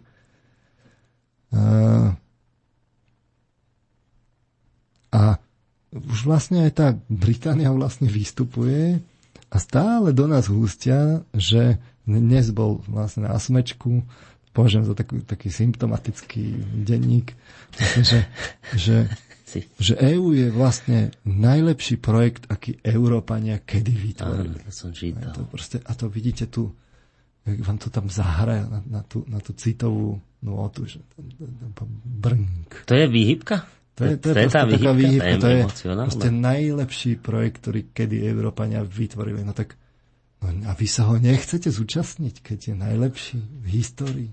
Hej. No, už je len otázka, že či je najlepší. Hej. No, taký detail. Celé, ale, ale vlastne akože a teraz zahrajú vám vlastne na tú, na tú strunku a, a tu celý jeden národ vlastne vystupuje aj keď nie je 100% presvedčivo, ale väčšinovo preukázateľne napriek propagande. No a teraz vlastne to, to je vlastne veľmi dôležité, že jedna vec je to mechanické myslenie, druhá vec je, že pri myslení skutočné myslenie je vždy tvorivá, tvorivý akt. To, vy tam neviete do tých počítačov vlastne vložiť. A, ale hlavne je tam za tým niekde tá emocionalita v tom každom kroku. No a teraz v, skutočnosti je rovnako dôležité, ako učiť deti myslieť, je vlastne vedieť ich rozpoznávať, kde tá emocionalita do toho myslenia zasahuje. A to sa dá systematicky... Sa dá naučiť? Takže sa dá to viem identifikovať? Trénovať. Že... Dá sa to vlastne normálne urobiť z toho tréning. Teraz dajme iniciantov bokom, proste jednoducho to vidíte zo psychologického hľadiska, že toto naučiť, že kde mi moja vlastná emocionalita zasahuje do myslenia, je vlastne užitočné. A to sa dá ako naučiť? No a teraz, keď som pozeral vlastne, že ak aké, ako je to v tých rôznych prúdoch, tak tam tie cvičenia na to sú. A sú paradoxne veľmi jednoduché. E, že robíte jednoducho ako vedomé myslenie tak, že sa snažíte pracovať s myslením vedomé v každom tom kroku, ktorý robíte. Zväčša sa to robí tak, že, že si zoberiete niečo úplne akože elementárne, najlepšie niečo, čo dobre fyzicky poznáte, až fyzické, nie, nie niečo sofistikované, kde vy môžete uletieť, ale práve niečo, čo dobre poznáte, jednoduché, najlepšie hmatateľné, čo máte ochytané, ja neviem, špáratko, zápalku, sviečku, proste také tie mm-hmm. bežné predmety dennej spotreby. A postavíte si jednoduchú úlohu, že budete o tom teda myslieť. Ono nie je až tak dôležité, že čo konkrétne. Proste si môžete povedať, že aká je, ja neviem, funkcia špáratka, alebo z čoho je to špáratko zložené a aké vlastnosti musí mať ten materiál. Skrátka, postavíte si nejaký ten, ten cieľ toho myslenia a teraz spokojne, bez náhlenia, tak introspektívne a bez emocionality vy e, vlastne e, myslíte a e, dôležité je mať celý ten proces pod kontrolou. Že v každom tom kroku nikam sa neponáhľate, každý ten krok jednoducho toho vyvodzovania, by sme povedali, alebo usudzovania, alebo inferencie logické vlastne vy urobíte vedomé, ste v nejak, pri nejakej myšlienke a teraz chcete ako keby ísť ďalej a teraz sa vám výroja z väčšou bežného človeka niekoľko tých myšlienok, tak on si rýchle niečo vybere a ide a myslí. Proste je to také živelné. A tuto práve ide o to, aby ste si vy sledovali, čo sa vám vynára, niečo si z toho vybrali, vedeli, prečo to vlastne vyberáte a postupili o krok ďalej a takto celé proste vedome. Uh, No a sledujete práve aj to, že aby vás tá, aby ste neboli, aby ste to nerobili živelne, inými slovami povedané, aby vás tá emocionalita neodklonila. Že sledujete, že kde chcete vlastne ujsť, kde tam chcete zaspať, spadnúť do toho, ujdete a potom sa zrazu zamyslíte a už sa zrazu len zobudíte, že aj vlastne som vlastne odišiel od témy. A skrátka snažíte sa držať tú líniu. Toto je povedali by ste, že akože primitívne cvičenie, elementárne, ale e, má vlastne ďaleko siahle dôsledky. Čiže počkajte, ale e, že emocionalita, keď do mňa ako vstupuje, tak to je to, že mám tendenciu na niečo, čo sa ako sústredí, myslím o tom, že mám tendenciu uletieť myšlienkami preč? Hej, vy napríklad akože myslíte a teraz e, prídete pri tom predmete, že teraz vás napadne to auto, Častokrát to môže byť spomienka, ktorá vás napadla len tak úplne od veci, ale a, auto, však ja vlastne kupujem auto a už idete preč. Hej? Uh-huh. Druhá možnosť je, že prídete k nejakému pojmu celkom logicky, že prídete k tomu autu, ale teraz vlastne to auto ťahá vás to bokom a teraz, ale vy práve, že máte byť ako pokojný, triezvy a vlastne nenechať sa uniesť, mať to celé pod kontrolou, pokojne, postupne, po jednotlivých krokoch všetko, proste vedome. A e, tie názory a postoje, ktoré vy máte, ja neviem, špáratko, teraz zistíte, že špáratko musí byť ostré, ale, ale vy máte zlú skúsenosť s ostrými predmetmi a už tá emocionalita. Už to zase ťahá preč. Už to ťahá. Mm-hmm. Uh, drevo je z dreva, ale drevo je vlastne materiál, ktorý sa vám páči. Vy máte radi drevo, a čo keby som si, a už zase, a už idete, hej.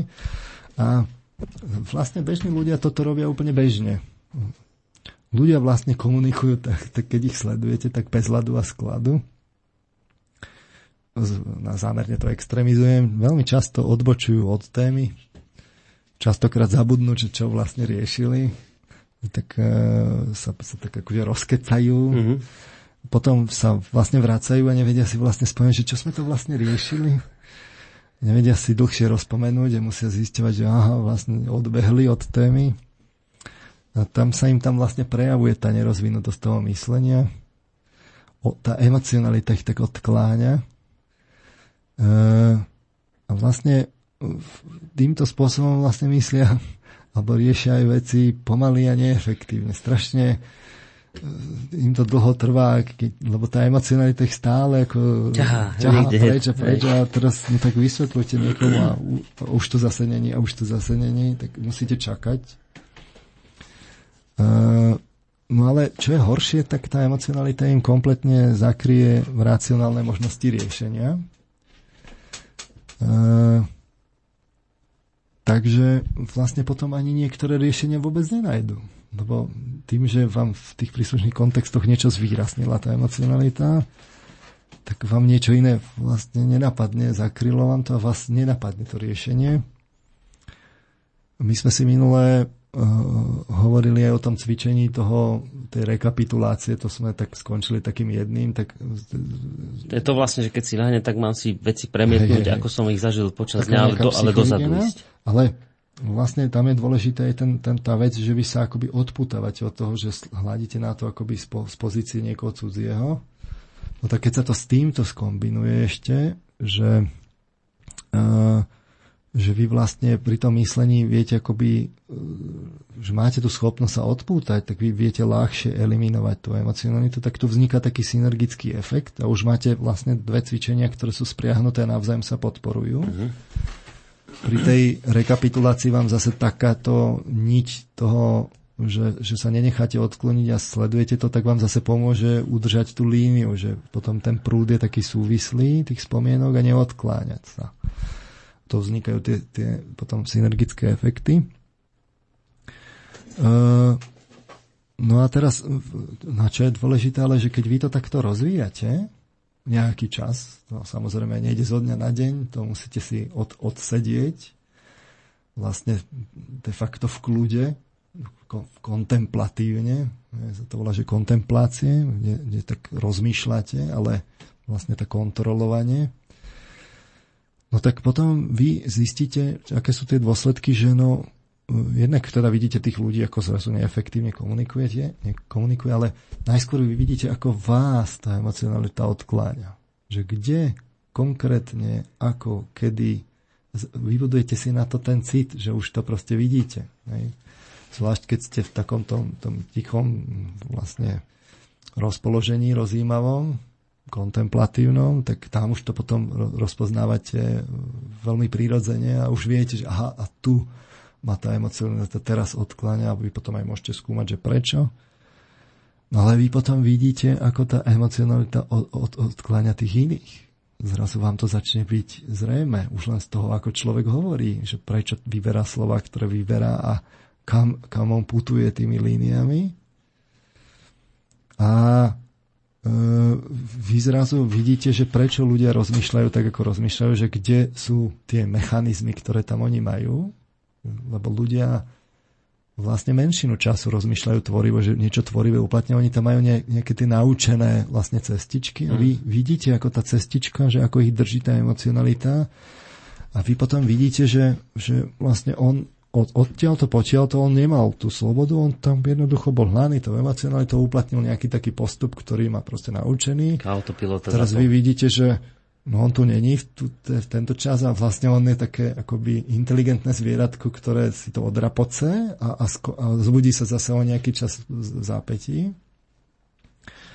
A teraz vy vidíte tie obmedzenia tých ľudí, že, že kde sú oni obmedzení, kde, kde majú tieto mechanizmy vy vidíte, že, že kde, kde, kde kvôli tým mechanizmom nenašli tie riešenia, ani ich len nenapadli.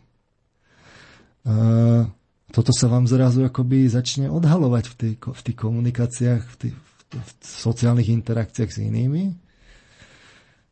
A vlastne takéhoto človeka, ktorý by toto systematicky uh, vlastne cvičil, vy môžete rozpoznať, že, že z, z, aké by mal charakteristiky osobnostné. No tak vy by ste mali pocit, že podľa čoho ho spoznáte. Skúsme si ich tak akože aj trochu... Eh, že sa až začínam hroziť, čo mi hovoríte všetko úplne z tohto. No, no to je... No, a teraz, to sú strašné veci. Teraz, že osobnostne, že vám sa takýto človek, ako ho spoznáte, bude javiť ako taký racionálny. Uh, v podstate on, vy to neviete, lebo však vy myslíte bežne, on vie mysleť tak bez zásahu emocionality, čiže racionálny. Máte pocit, že on je vlastne taký, vie byť až taký strojový. Zvlášť vie poradiť v takých emočne zapeklitých problémoch života, lebo tam tú výhodu uplatní. Vy ste tam vlastne neslobodní, máte, ste tam zauzlení. to ťahá tá emócia jedna druhá. úzol. Hej. A on je vlastne taká sekačka gordických uzlov, že jemu je to jasné, on vidíš toto, toto, toto, oseká to, nedovolí tam vstúpiť tej emocionality a nájde racionálne riešenie. A vie odolávať manipuláciám. To je také, akože, taký poznávací znak, že vy mu ťažko zahráte na tie, na tie, na tie city, Druhá vec je, že vie, ale keby chcel, že toto je tá padnutá strana, že vie zase manipulovať, lebo vie, vedel by využiť no, tie cestičky, že tak ako túto vám zahrá, tu vám zahrá, niečo vám povie a teraz a vy už ste neslobodní a už idete, už sa veziete a tak, tak sériou takýchto správne zahraných strún vás vlastne zmanipuluje. Závisí od toho, že ako dobre vás pozná, aké sú tie silné vlastne tie emocionálne vlastne tenzie. Skrátka, takýto človek, vy by ste ho tak zhodnotili ako dobrého mysliteľa, takého invenčného, ktorý vie efektívne nájsť riešenia a vie veľmi rýchle vlastne myslieť a neťahať do toho emocionalitu. Toto by boli také poznávacie znaky. Hej? A toto je len jedno jediné vlastne také, tak, taký tréning, ja to ste ešte stále iba pri prvom. To, to som pri prvom, že, že ale keď ho robíte, ako, je to elementárny tréning, ale keď ho robíte dostatočne toho, precízne, dáte si na tom záležať, samozrejme to sa vyvíja ako roky, tak potom to môže priniesť ale veľmi zaujímavé, zaujímavé efekty. efekty. A, a to, to len týmto, že ja si kontrolujem alebo sledujem to vlastné myslenie a všímam si, kedy ma to odkláňa, že začnem na niečo iné mysleť, tak týmto a plus tým večerným rozmýšľaním, čo som všetko zažil, spätne si to premietam. Tý, len týmito dvoma vecami viem toto dosiahnuť? No tak e, v princípe, keby ste to naozaj robil precízne a dáte si záležať, tak áno, proste začnú sa tam črtať tieto veci. Potom je to o tej schopnosti. Hej. Ne, ne, nepredstavujte si to tak, že teraz som viazaný tou emocionalitou a teraz už nie. Je to taký spojitý, že najskôr akoby tie hrubé veci vidíte, potom tie jemnejšie, to podstraňujete a tak ďalej. A čarovné na tom je to, že ľudia by to vlastne mali robiť tak či onak. Že keď chcú budovať svoju integritu, aby vlastne niektoré veci, ktoré ich, kde majú tie tenzie a vnútorné konflikty, že tam by mali zapracovať na tomto a že túto schopnosť vlastne potrebujú. Toto je v skutočnosti súčasťou emocionálnej inteligencie. Čiže to hovorí aj psychológia, toto odporúča ľuďom, hej, toto, čo ste teraz povedali. No, to nie je nič zvláštne, divné ani konšpiračné, toto to, je normálne. Práve som vybral také, pod ktoré by sa ten psychológ vlastne vedel, vedel, vedel podpísať, že, že má to svoju logiku, e, nie, nie je to niečo, že nejaké mysteriózne, my tu demystifikujeme tú spiritualitu, Proste je to niečo, čo má svoju logiku, vyzerá tak akože zrozumiteľne, psychologicky odôvodniteľne. Uh, takže v tomto smere uh, by sa taký bežný psychológ akože pod to asi naozaj podpísal. Hej. Mm. Uh, dáme si prestávku, rozprávam. Dajme si a potom... som sa zase nenechal. No ja už sa zase bojím, že nestihnete dneska všetko povedať. Čo? Či stíhame zatiaľ? Uvidíme, uvidíme. Dobre, no tak nakoniec zase sa nikam vybral som, vybral som zase pre zmenu skladbu, môžete ju už aj pustiť tak v pozadí, kým sa dohovorím, uh, z Transformerov, keď už sme teda hovorili uh, vlastne o tom, o o tých, o tých e, vlastne mladých ľuďoch, čo to dneska pozerajú. Dali by sme si akože tomu slovu transformer taký trochu ďalší význam, tak e, skúsme si pustiť a budeme pokračovať po chvíli.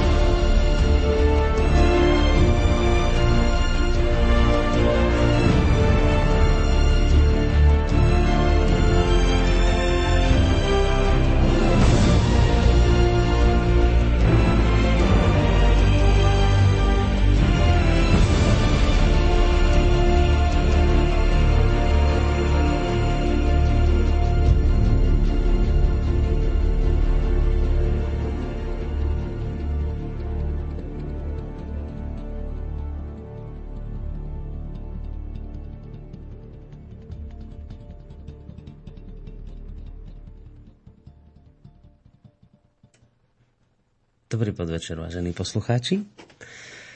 Počúvate reláciu o slobode v Slobodnom rádiu.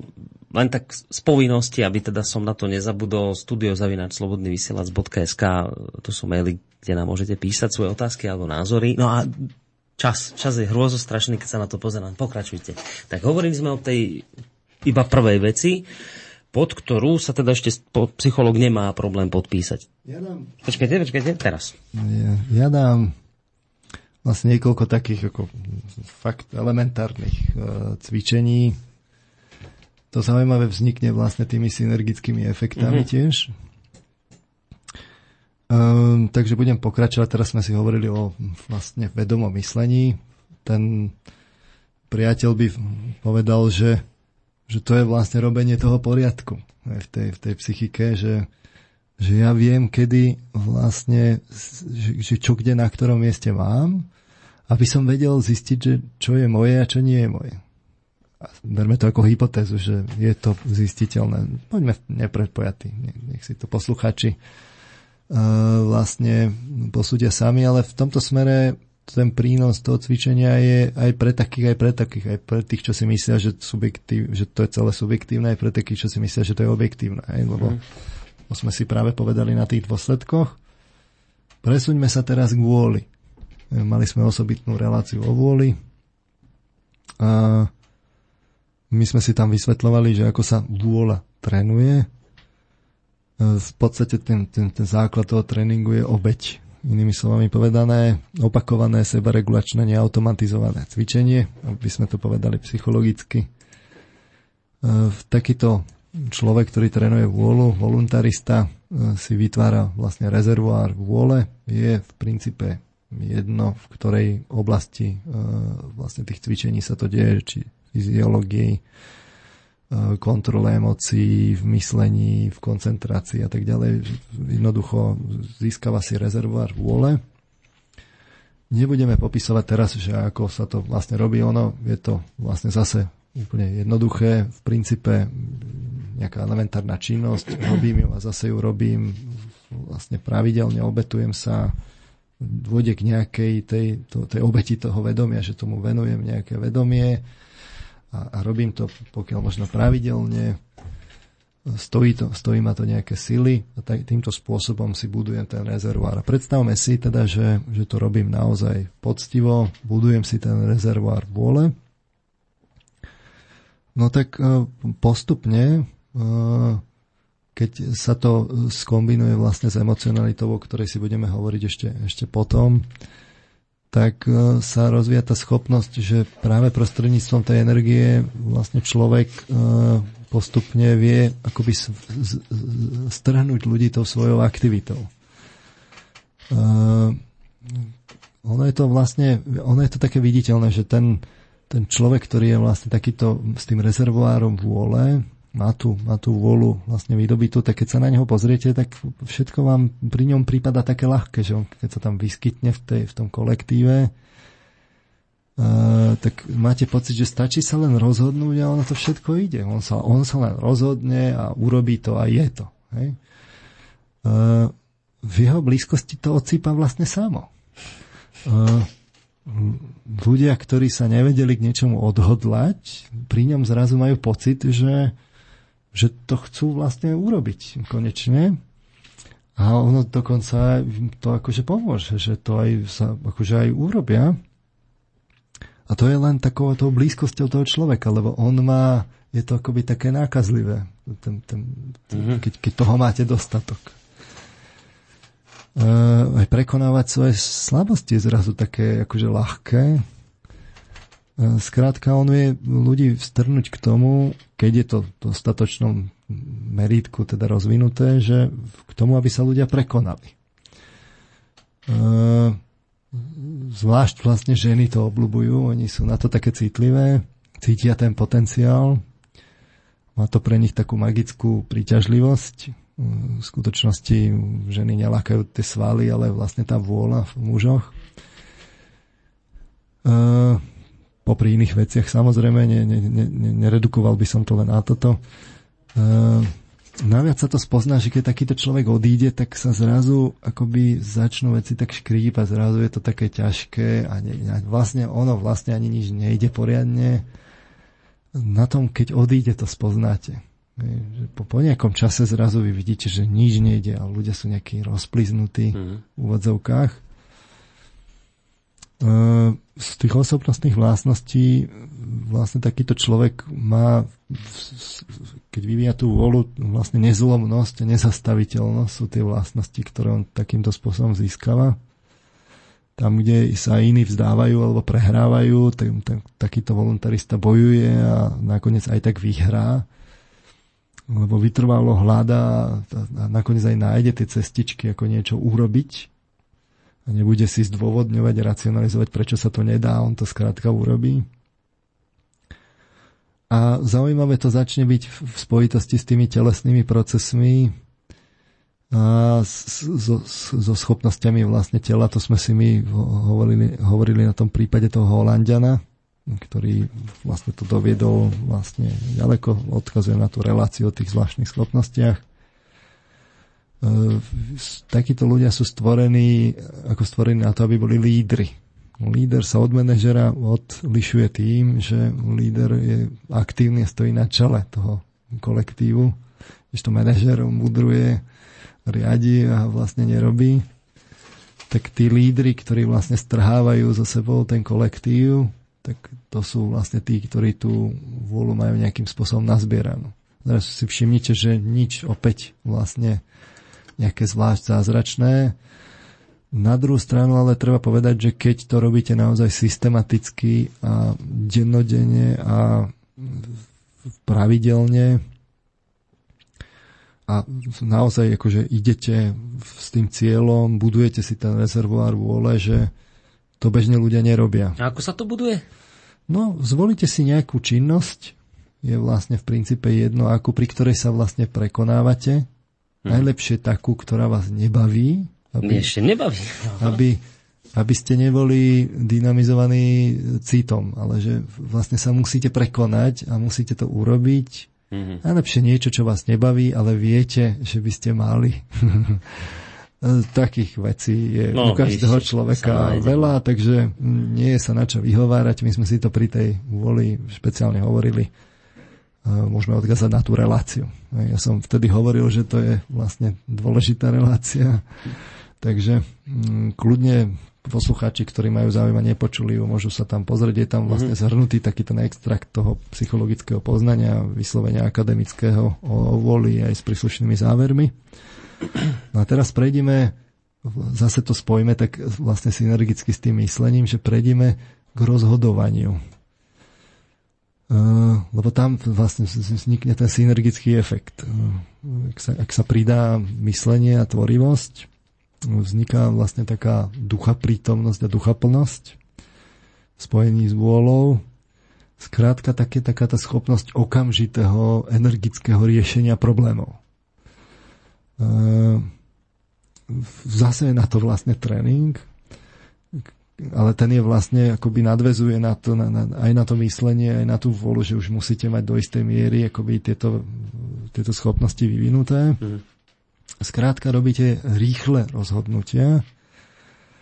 Ehm, rýchle v zmysle nie toho, že zbrklé, ale rýchle v zmysle toho, že, že bez váhania a prešlapovania na mieste, čo je vlastne znakom slavosti v tejto oblasti. Samozrejme, niekedy veci treba nechať dozrieť, že, že potrebujete ešte niečo vedieť, aby ste sa mohli, mohli rozhodnúť, ale to sa, to sa týmto nemyslí. Tu sa myslí to, že keď už máte všetky vstupy mm-hmm. potrebné, tak nemáte otáľať, ale máte, a nemáte s rozhodnutím prešlapovať na mieste. Máte sa energicky rozhodnúť. To je podstatou toho cvičenia život v tomto smere prináša dostatočné množstvo podnetov, takže netreba zase v tom hľadať niečo komplikované, umelé. E, vy keď, vy keď vlastne máte takéhoto človeka, ktorý má na jednej strane vôľový potenciál, na druhej strane vie, vie vlastne myslieť a vie tie, tie problémy akoby rozvinúť a potom prichádza to, tá fáza toho rozhodovania, že sa treba rozhodnúť, No tak e, takýto človek e, vlastne postupne vstrháva tých ľudí, tak ako už pri tej vôle, tak aj, aj, aj tými rozhodnutiami, že, že vzniká charizma. Že, že, že vlastne život je gombička, vyskytne sa problém a sa vyrieši. Hej. Mm. Teraz sa rozhodne, vstúpi sa do toho, ide sa na to, vyrieši sa to. A to uplatnenie v praxi je zväčša v takých tých riaditeľských a vedúcich rozhodovacích pozíciách, kde to na oko vyzerá, že však ten riaditeľ, však ten len bere peniaze, nie, ale však nemá žiadne výsledky, zase nič po ňom nevidíte, to sú, sú to v skutočnosti darmožeráči. To je taký ten pohľad z dola človeka, ktorý to v skutočnosti nikdy neskúsil. Teraz ja nemyslím ulievákov riaditeľov, ale myslím takých tých skutočných riaditeľov. No, e, e, tam totiž to za, za reálnym riaditeľom prichádzajú tí podriadení s problémami, ktoré oni nevedia riešiť aj na svojej úrovni, s nejakými eskaláciami. On musí nájsť to riešenie okamžite. Aj v podstate desiatky denne. Ako dobrý riaditeľ máte 100 ľudovú firmu, tak v podstate robíte desiatky rozhodnutí denne a za vami prídu toto, toto, nevieme, čo máme robiť. A teraz, mm. a teraz prichádza to vlastne rozhodovanie. Vy musíte ducha prítomne rozmysleť si tú situáciu, zhodnotiť všetko a rozhodnúť sa a povedať, urobte toto a toto. A teraz oni odídu a toto je v skutočnosti veľmi namáhavé a vyčerpávajúce. Uh, on akože, akože vlastne nič neurobil takýto riaditeľ, ale v skutočnosti odblokoval desiatky a možno stovky ľudí, keď je to väčšia firma aby mohli, aby mohli celé tie, tie časti tej firmy ďalej fungovať a, a, a žiť svojim životom. Tam, kde sa ľudia dohadujú, tak on presadzuje svoje riešenia. Tam vlastne vzniká ako keby zrazu tá schopnosť, že on niečo povie takto, takto a zrazu tí ľudia o tom nediskutujú, zrazu vidia, že, že áno, áno, vlastne takto to musíme urobiť. Mm-hmm. A že je to niekedy častokrát také čarovné, že je nejaká porada, kde niekto povie návrh nejakého riešenia a teraz nikto to neberie do úvahy. Dokonca je to vlastne akoby z tej jeho rol, roli vlastne on je nejaká taká periférna rola, ale nikto ho nepočúva, ale prečo je periférna? No preto, lebo nemá za sebou tú vôľu a to rozhodovanie a tú akčnosť. A potom príde na tej istej porade ten takýto voluntarista, roz, rozhodný, mm-hmm aj s tou charizmou svojou. Aj s tou charizmou a teraz on to po nejakom čase, povedzme 20 minútach povie a teraz všetci sú z toho nadšení, že áno, to je to riešenie a ide sa na to a ešte sa rozídu a myslia no. si, že aký je to perfektné, že na toto potrebovali prísť. No tak toto sa s obľubou stáva. Ľudia, ktorí chodia vlastne po poradách a sledujú to tú, tú komunikáciu, tak vám toto vlastne potvrdia, že nie je jedno, kto to riešenie povie. A takýto človek, vlastne, ktorý, ktorý sa učí ešte aj rýchlo rozhodovať, ten je vlastne naozaj on, on potom strhne to tým rozhodnutím, že dá do neho celú tú svoju energiu tým, že si to hneď premyslel, našiel riešenie, kde ostatní boli emočne vlastne blokovaní, on proste nekompromisne to riešenie našiel, vloží do toho tú energiu s tým rozhodnutím, tak vzniká tá charizma. A my vlastne aj z klinickej praxe e, e, nevieme povedať, čo stojí za sugestívnosťou, Hej, že keď, keď vlastne hypnotizujete, nie všetci vedia hypnotizovať rovnako a nie všetci sú hypnotizovateľní a hypnotizovateľní do tej istej miery. A tá sugestívnosť toho hypnotizéra, vlastne, že on niečo povie, tam je niečo také, čo, čo nám vlastne uniká. Nevieme sa na tom zhodnúť, čo to je. Ja osobne si myslím, že to je práve toto v pozadí, v tej, tej, niekde v tej osobnosti, že vy to poviete tak, tak presvedčivo a mm-hmm. rázne a s celou tou energiou, že to vlastne je sugestívne, tak toto je podľa mňa vlastne za tým. Netvrdím, že to je celé riešenie vlastne sugestívnosti, ale som presvedčený, že toto tam hrá dôležitú rolu. Mm-hmm. Zase by sme si dali... Da, počkajte, ešte nemôžeme, lebo ste mi ešte nevysvetli jednu vec, že no, no a toto energické rozhodovanie, tak ste to nazvali, no. sa trénuje ako? Že máte svoje vlastne životné problémy, pri ktorých sa máte rozhodovať. To môžu byť elementárne veci. No. Nemusia byť veľké životné problémy. Práve, že tie tie malé denné rozhodnutia, ktoré máte činiť, že pôjdete do obchodu, nepôjdete do obchodu, čo budete teraz robiť a tak ďalej, tie trénujete tak, že, že, že si to proste rozmyslíte a neotálate s rozhodnutím. Rozhodnete sa a urobiť to. Mm-hmm. Neotálate, neprešlapujete na mieste. Je taká normálne klinická diagnoza, že človek aj vie, to riešenie, ale nevie sa rozhodnúť, no tak e, môže to skončiť až tak, že vlastne človek sa nevie rozhodnúť. To je to prokrastinácia, nie? Či čo to je? Nie, nie. Či to je ono? Všetko odkladá, ne, nechce no, urobiť rozhodnutie to, to, dnes. Druhá vec, ale že vôbec, vôbec akože nechce ísť do tých rozhodnutí. Že mu mm-hmm. chýba akoby tá energicko, že ide, rozhodne sa, urobí to. Hej? A toto vlastne vy môžete každý deň prináša kopu takýchto vlastne situácií, kde toto môžete trénovať a títo ľudia to, ja netvrdím, že všetci, trénujú. Normálne si to trénujú systematicky. Na takýchto bežných na denných takýchto bežných, situáciách, kde...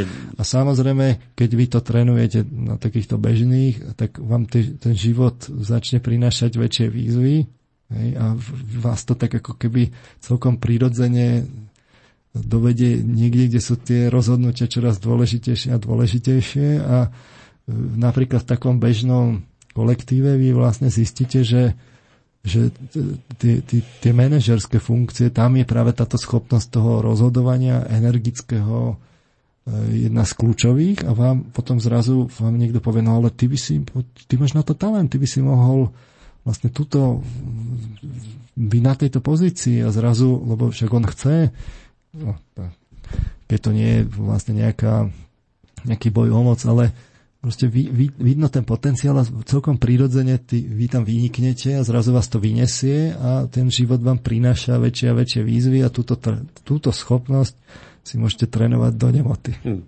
Teraz už tomu rozumiem. Čiže cez bežné veci, že máte zvine z kôž a rozmýšľate, či... Tam to aj, začína? Hej, takéto vecičky, tam to začína a potom sú tie výzvy stále vyššie, väčšie. No, a zrazu máte, ste riaditeľom 100 ľuďovej firme a teraz máte hm. povedať, e, rozhodnúť, že ako zmeníte stratégiu firmy na najbližších 5 rokov. A začalo to obyčajným smetným košom. A... Tak, teraz hráme. Čo si zahráme? No, budeme pokračovať v, v hľadaní významu nového preslovo Transformer. Takže ideme na Transformerov opäť.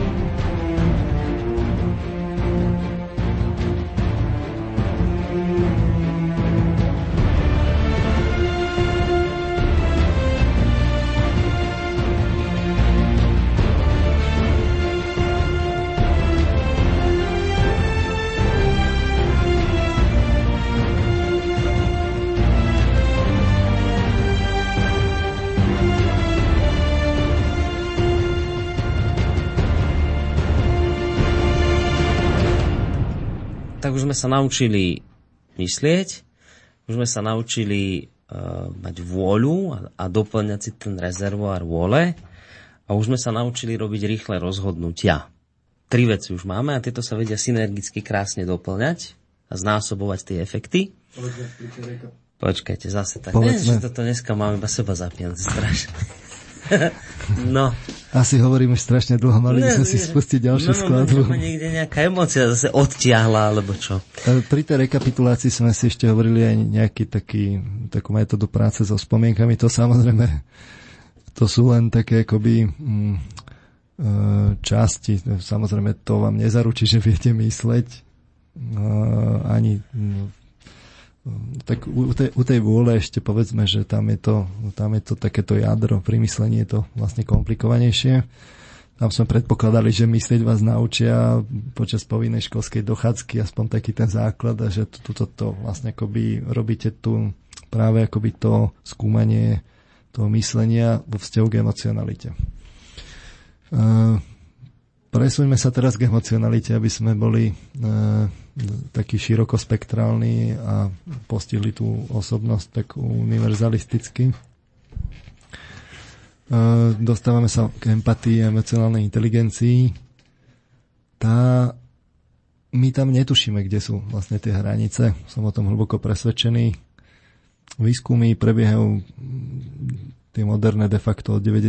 rokov, aj tak sú dosť tak kognitívne zamerané to pre znalcov hovorím, e, bežní posluchači to môžu tak ako pre, preskočiť. E, my tak podceňujeme, že ako a na čo sa vieme tak nakalibrovať tou emocionalitou.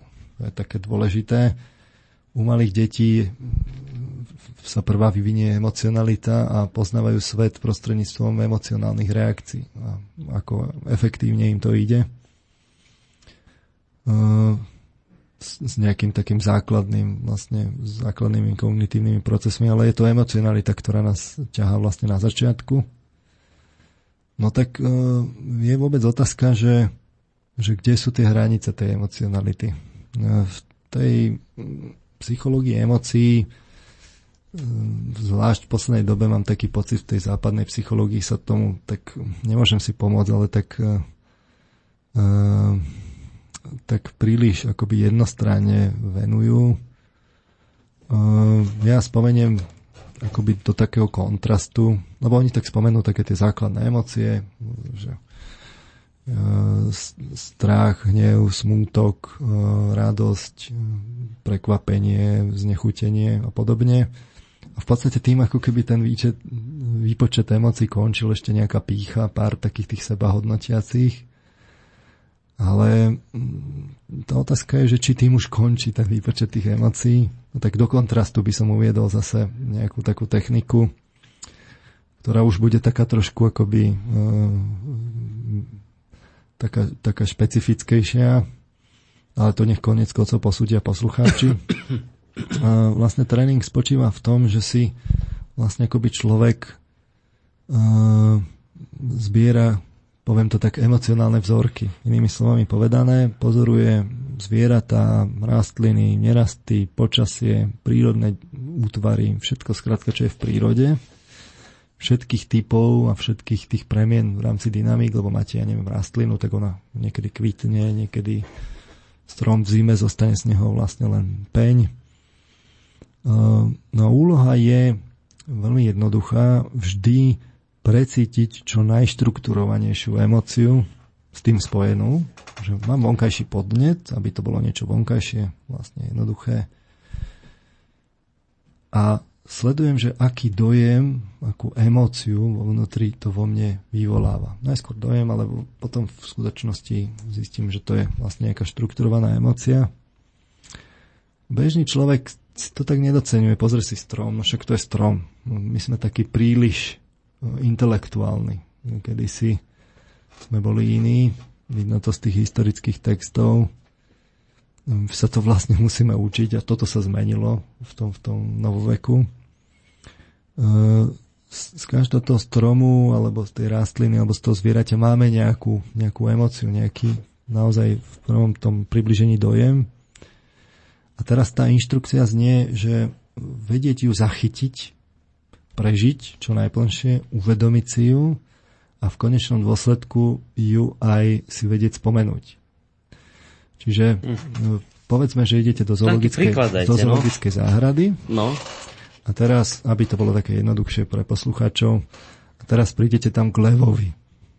Ten lev zanecháva vo vás nejaký, nejaký najskôr dojem, ale vlastne vyvoláva vo vás nejakú, nejaké emócie zvlášť keď tak ako sa prejaví, že tak akože záreve a vy vidíte takú tú majestátnosť a tú, tú sílu toho zvieraťa, e, ten pohľad, ktorý je taký vlastne naozaj dravý, vy vidíte, aj keď sa tak pozera, tak e, povedzme znúdenie, ale vy vidíte, že keď sa to tam prebudí, že, že tam je tá, tá, tá síla, tá dravosť, no a teraz bežný človek príde do tej zoologickej, pozrie na toho leva, zaznamená ho a ešte si dokonca niečo o ňom intelektuálne prečíta, že tam a tam žijú a tak ďalej.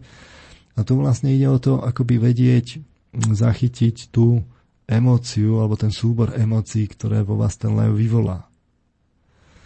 Ehm, a nie len tak, že ho zachytiť, ale ako fakt si ho tak uvedomiť a vedieť si ho sprítomniť ako zo spomienky. Čiže uh, bežný človek, keď vám poviem, že spomente si na leva, ktorého ste videli prednedávnom záhrade, no tak viete si pripomenúť tú spomienku. A, ale tu ide vlastne o to, aby ste si vedel pripomenúť nielen tú spomienku, ale vedel si pripomenúť aj tú, tú emóciu, ktorú ten lev v sebe, e, ktorú, ktorú vo vás vyvolal. Čiže aby to bol plnohodnotný emočný zážitok, ako keby ten lev stal pred vami. Mm-hmm. Ono je to pre dnešných ľudí ťažké cvičenie, nie je to jednoduché cvičenie, niekto má na to väčšie vlohy, povedzme, ženy sú na to e, citlivejšie, majú na to väčšie vlohy, muži, ja neviem, na tú, na tú vôľu, alebo povedzme abstraktné myslenie, teraz nechcem do toho vnášať nejaké rodové stereotypy, aby ma neprani- nepranierovali ešte uh, kolegyne a kolegovia. A um, teraz vlastne ide o to uh, si naozaj akoby sprítomniť tú emociu. A teraz na čo je to dobré? No, to. Na čo je to dobré? Čo sa no, uh, uh, lebo totiž to vy získate ako keby takú nejakú duševnú vzorku, nejakú spomienku, ale nie len spomienku v zmysle nejaké predstavy alebo nejakého mm, informačného obsahu, ale aj vlastne ten prežitok tej emócie.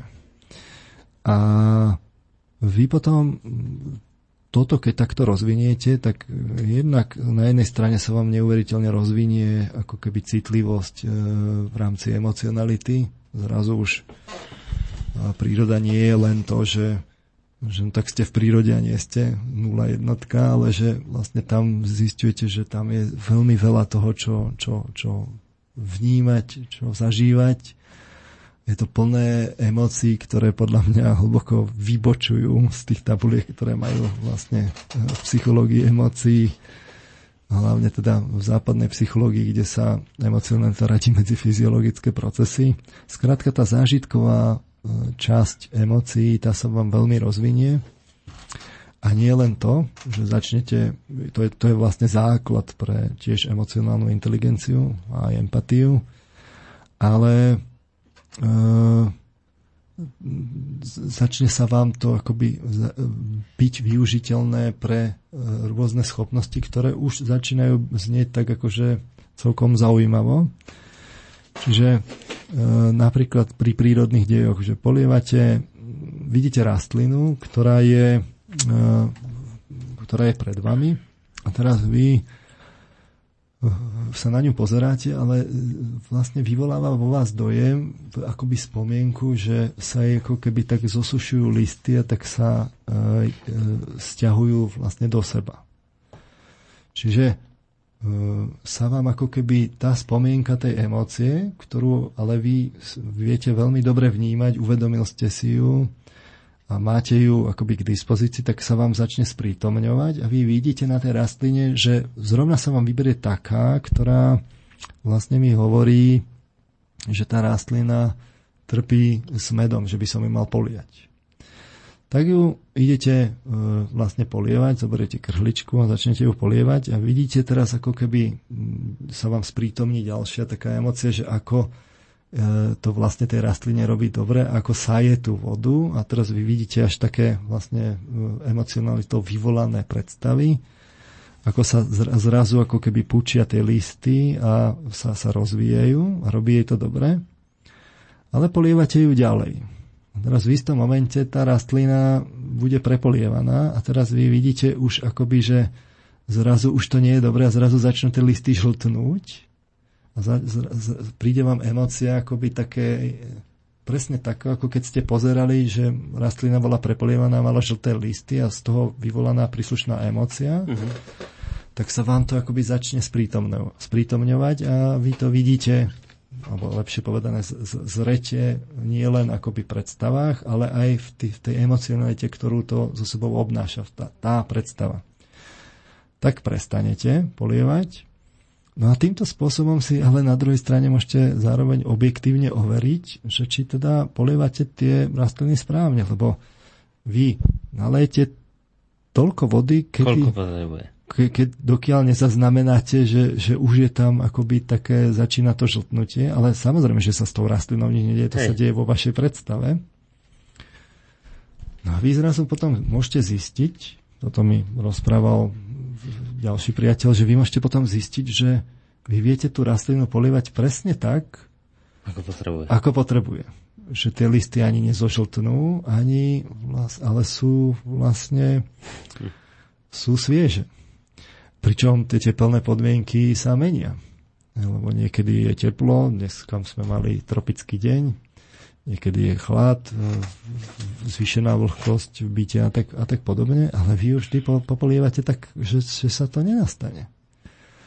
No tak čo to znamená? Tak to znamená, že, že ste sa, a teraz sú dve možnosti, že buď sledujete nejaký spirituálny dej prírodného charakteru, to je pre jednu časť poslucháčov, alebo ste sa nakalibroval, že to viete zrovna tak, akoby tým polievaním vlastne odhadnúť, mm-hmm. že, že, že to tak ako primerane nejako nevedomie vie, že kedy máte prestať a vlastne vám to tak akoby sprítomní cez tú emocionalitu. Teraz nejaký intelektuálny človek sa na to bude pozerať a bude hovoriť, no koľko tam mám naliať tej vody? A takýto človek, ktorý pracoval s tou emocionalitou, rozvíjal ju, vám povie, no primerane.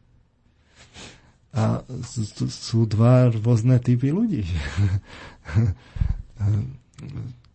ale, ale dá sa to overiť v tých výsledkoch. No a takýmto spôsobom sa to dá overovať, ja neviem, na počasí. Pozeráte na oblohu, je zamračené čierne a vodné pary dlho pršalo a teraz vy vidíte obrazy, také trhania oblakov a s tým spojené také tie emócie, také tie, že už sa to, už cítite akoby to slnko. Hmm Cítite toho emoc, tú emociu slnečného tepla a teraz vy viete, že nastane zmena a pozeráte na tú oblohu a poviete si, že no tak za chvíľu bude teda ako prestane pršať. Alebo napríklad naopak, že prichádzajúci dážď, tak cítite vo vzduchu. Samozrejme môžeme diskutovať o tom, že zase je to cez, cez tú vlhkosť a vnímanie vlhkosti vzduchu a tak ďalej. To už ponechám, že či je to kalibrácia, alebo zase spiritualita, to ponechám na poslucháčov dojem z ľudí môžete mať, že keď sa niečo deje, zrazu sa objaví príslušná predstava, s ňou spojená emocia, e, tak vlastne vy viete potom, že, že nevedomie vám signalizuje, že sa deje vlastne niečo, čo sa deje vtedy, keď ste vy vnímali tú emocionalitu, tú konkrétnu emociu. Čiže napríklad, keď vidíte človeka a zrazu zažijete tú spomienku leva, ktorý zreve, aby som bol konkrétny, tak viete, že, že aha, ale tu proste niečo cítim, že, že ten človek e, buď má nejakú schopnosť, alebo práve ide nejak, niečo to v ňom vrie, skrátka akoby viete, že sa ide niečo stať, alebo že ten človek taký je. Uh, ale podmienkou samozrejme je, že vy to tam nechcete vidieť, že vy musíte byť v tomto smere neutrálni. A vtedy mm. sa vám to, vlastne tá emocionalita môže veľa vecí vlastne ukázať. Preto hovorím, že tá emocionalita môže byť poznávací dej teda proces. Ešte zaujímavejšie je to pri vzťahu chorôb a rastlín, že e, každá rastlina vyvoláva špecifický dojem, respektíve emóciu v človeku. Už len tak, taká jednoduchá úvaha, že keď spozeráte liečivé rastliny z tých, z tých, od tých starých materí, tak určite to nezistovali takže metodou pokusu a omilu a otrávili neviem koho všetkého, lebo sú aj vlastne jedovaté rastliny. Plus my vieme, že ja neviem, šimpanzi chodia desiatky kilometrov za liečivými rastlinami pri špecifických chorob, chorobách, že si chodia na to miesto výskytu tej rastliny, tam si ju chodia natrhať.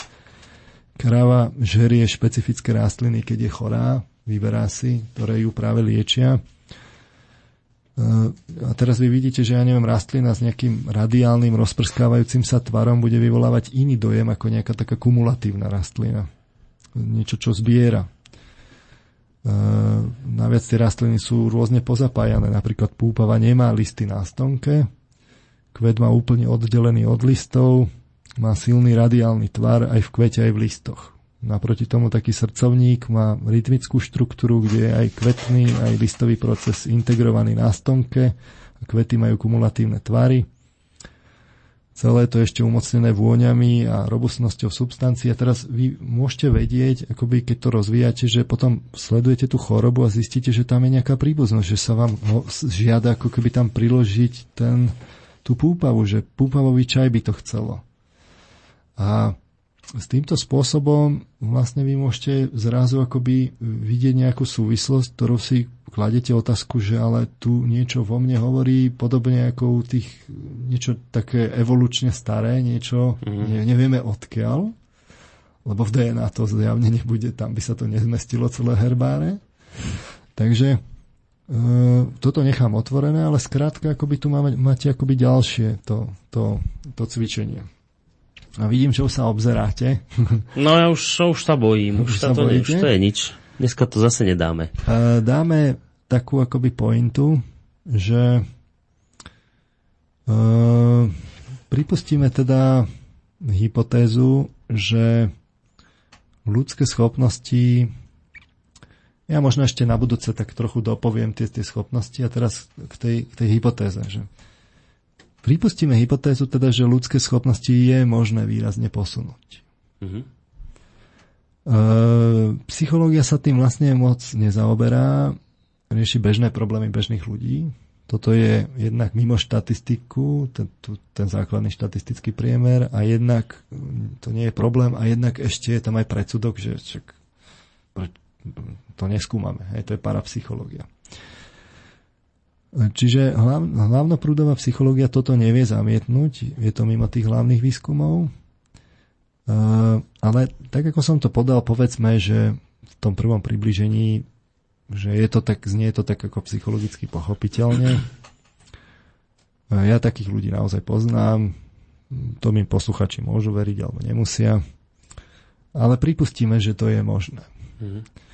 A že tu existujú vlastne spoločenstvá, ktoré to za tisícky rokov objavili. To, čo vlastne moderná psychológia, ktorá tu je trochu viac ako 100 rokov, vlastne neskúma a, a, a priori odmieta. E, a že to teda tie spoločenstva udržiavajú ako živú tradíciu. Nie akože celkové rozvinutie človeka, ale povedzme nejaké niektoré z tých konkrétnych vlastne schopností, a teraz otázky na začiatok, že čo by ľudia s takýmito schopnosťami teda mohli dokázať? Ne, nejaké, predstavte si nejaké zomknuté spoločenstvo, motivované dlhodobými cieľmi, náboženskými, v podstate neegoistickými, lebo keď hovoríme o náboženstve, tak je tam nejaká obeď pre niečo. V dlhodobom časovom horizonte, s významným vplyvom, vplyvom svojich členov na bežných ľudí. To sme si, už len keby tie veci, ktoré sme si tu povedali, vlastne nejakým spôsobom rozvinuli, hypoteticky, tak si predstavte ten vplyv. A teraz svoje postupy stovky a stovky rokov skúšali a zdokonalovali. Mm. A keďže netrpeli nejakým vlastne takouto ateistickou blokádou, ale práve naopak verili, že to možné je, tak o to intenzívnejšie. Ale aby sa vyhli nejakým nedorozumeniam a nepochopeniam vlastne u bežných ľudí, lebo to v princípe nutne s tým nejako súvisí viť naše filmy o transformeroch a neviem čom všetkom, tam to máme úplne ukážkovo, to nepochopenie alebo aby si uchovali svoju moc, lebo im to vyhovuje, tak sa utajujú. A dajme teraz bokom otázku, že či je tá duchovnosť objektívna alebo subjektívna. Nechajme to proste otvorené. Mm-hmm. Berme len, že je tu teda taký vplyv a že teda, že či tie spoločenstva vlastne v princípe nemôžu existovať si to tak predstavte, že nejaký tajný rád, ktorý má svoju stáročnú organizáciu, svoje postupy na príjmanie a výcvik nových členov, s majetkom e, za tie roky získaným, ušetreným k dispozícii s rádom vlastne na, na to, aby, aby mohol posilniť aj ten vonkajší majetok vplyv toho rádu už len, keby, už len keď postavíte vlastne budovy, ktoré sa potom stanú, vlastne sú v centrách a stanú sa starožitnými a vy ich vlastne vlastníte a potom ich prenajímate, už len to je ako kopu peňazí. Mm. Nehľadiac na to, keď sa tí členovia obetovali, aby niečo vybudovali a je to majetkom toho rádu a zostáva to tam a oni vlastne svoj majetok presúvajú na rád. A a s tými schopnosťami a s, tou, s tým majetkom a s mocou im to umožňuje presadzovať svojich ľudí na vedúce funkcie. Hm. Tí sú naviac veľmi charizmatickí a plne využívajú vlastne svoje schopnosti, hypotetické. A členovia vlastne urobia vďaka tej koordinácii toho rádu rýchlo rozprávkovú kariéru, ale keď rád po nich niečo požaduje, tak sa musia podriadiť. Aj tie rozprávkové kariéry to vidno vlastne na rodinných príslušníkov oligarchov alebo vlastne štedrodotovaných mimovládnych organizáciách, ako vlastne ich to rovno vyhupsne do parlamentu tých správnych a podobne do vlád.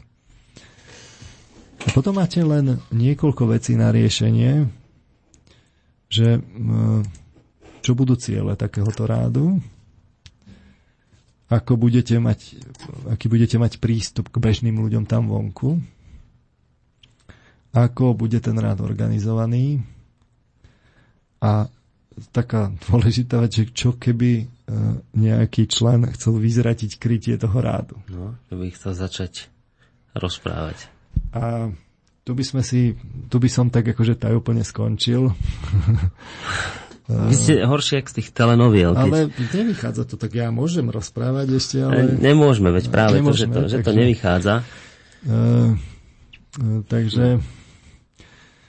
Um, no čo na záver povedať, mám tu pripravenú práve tú skladbu uh, vlastne z Viezdnych vojen o Jedioch, tak myslím, že to tak správne sa tak načasovalo. A to je ktorá z tých? To je, to máme? To je, tuším, e, ko, predposledná. Predposledná. Duel of the Fates, či čo to je? To je ono. To je ono.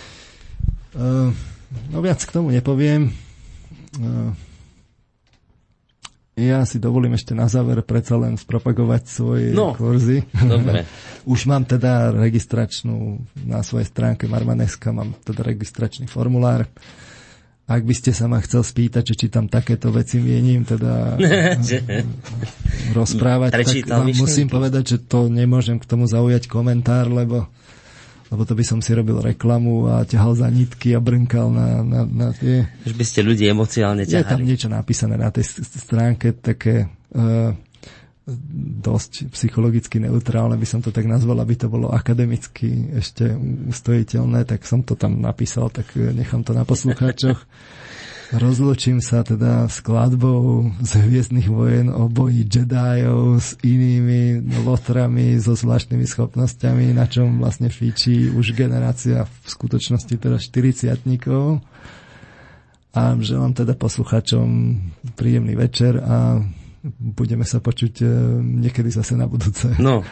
A tam už by som rád prešiel teda do, tej, do tých politických no, zase uh, kontextov, lebo tam sa teraz dostávame. Dobre, no nemôžem to ani nejako naťahovať, lebo naozaj o pol hodinku máme ďalšiu reláciu, kde sa budeme spolu s Vokom a s pánom Žantovským venovať e, aktuálnej udalosti Brexitu, takže len ukončiť to musím, akurát nám to tak pekne vyjde aj s tou pesničkou záverečnou, takže ďakujem opäť veľmi pekne.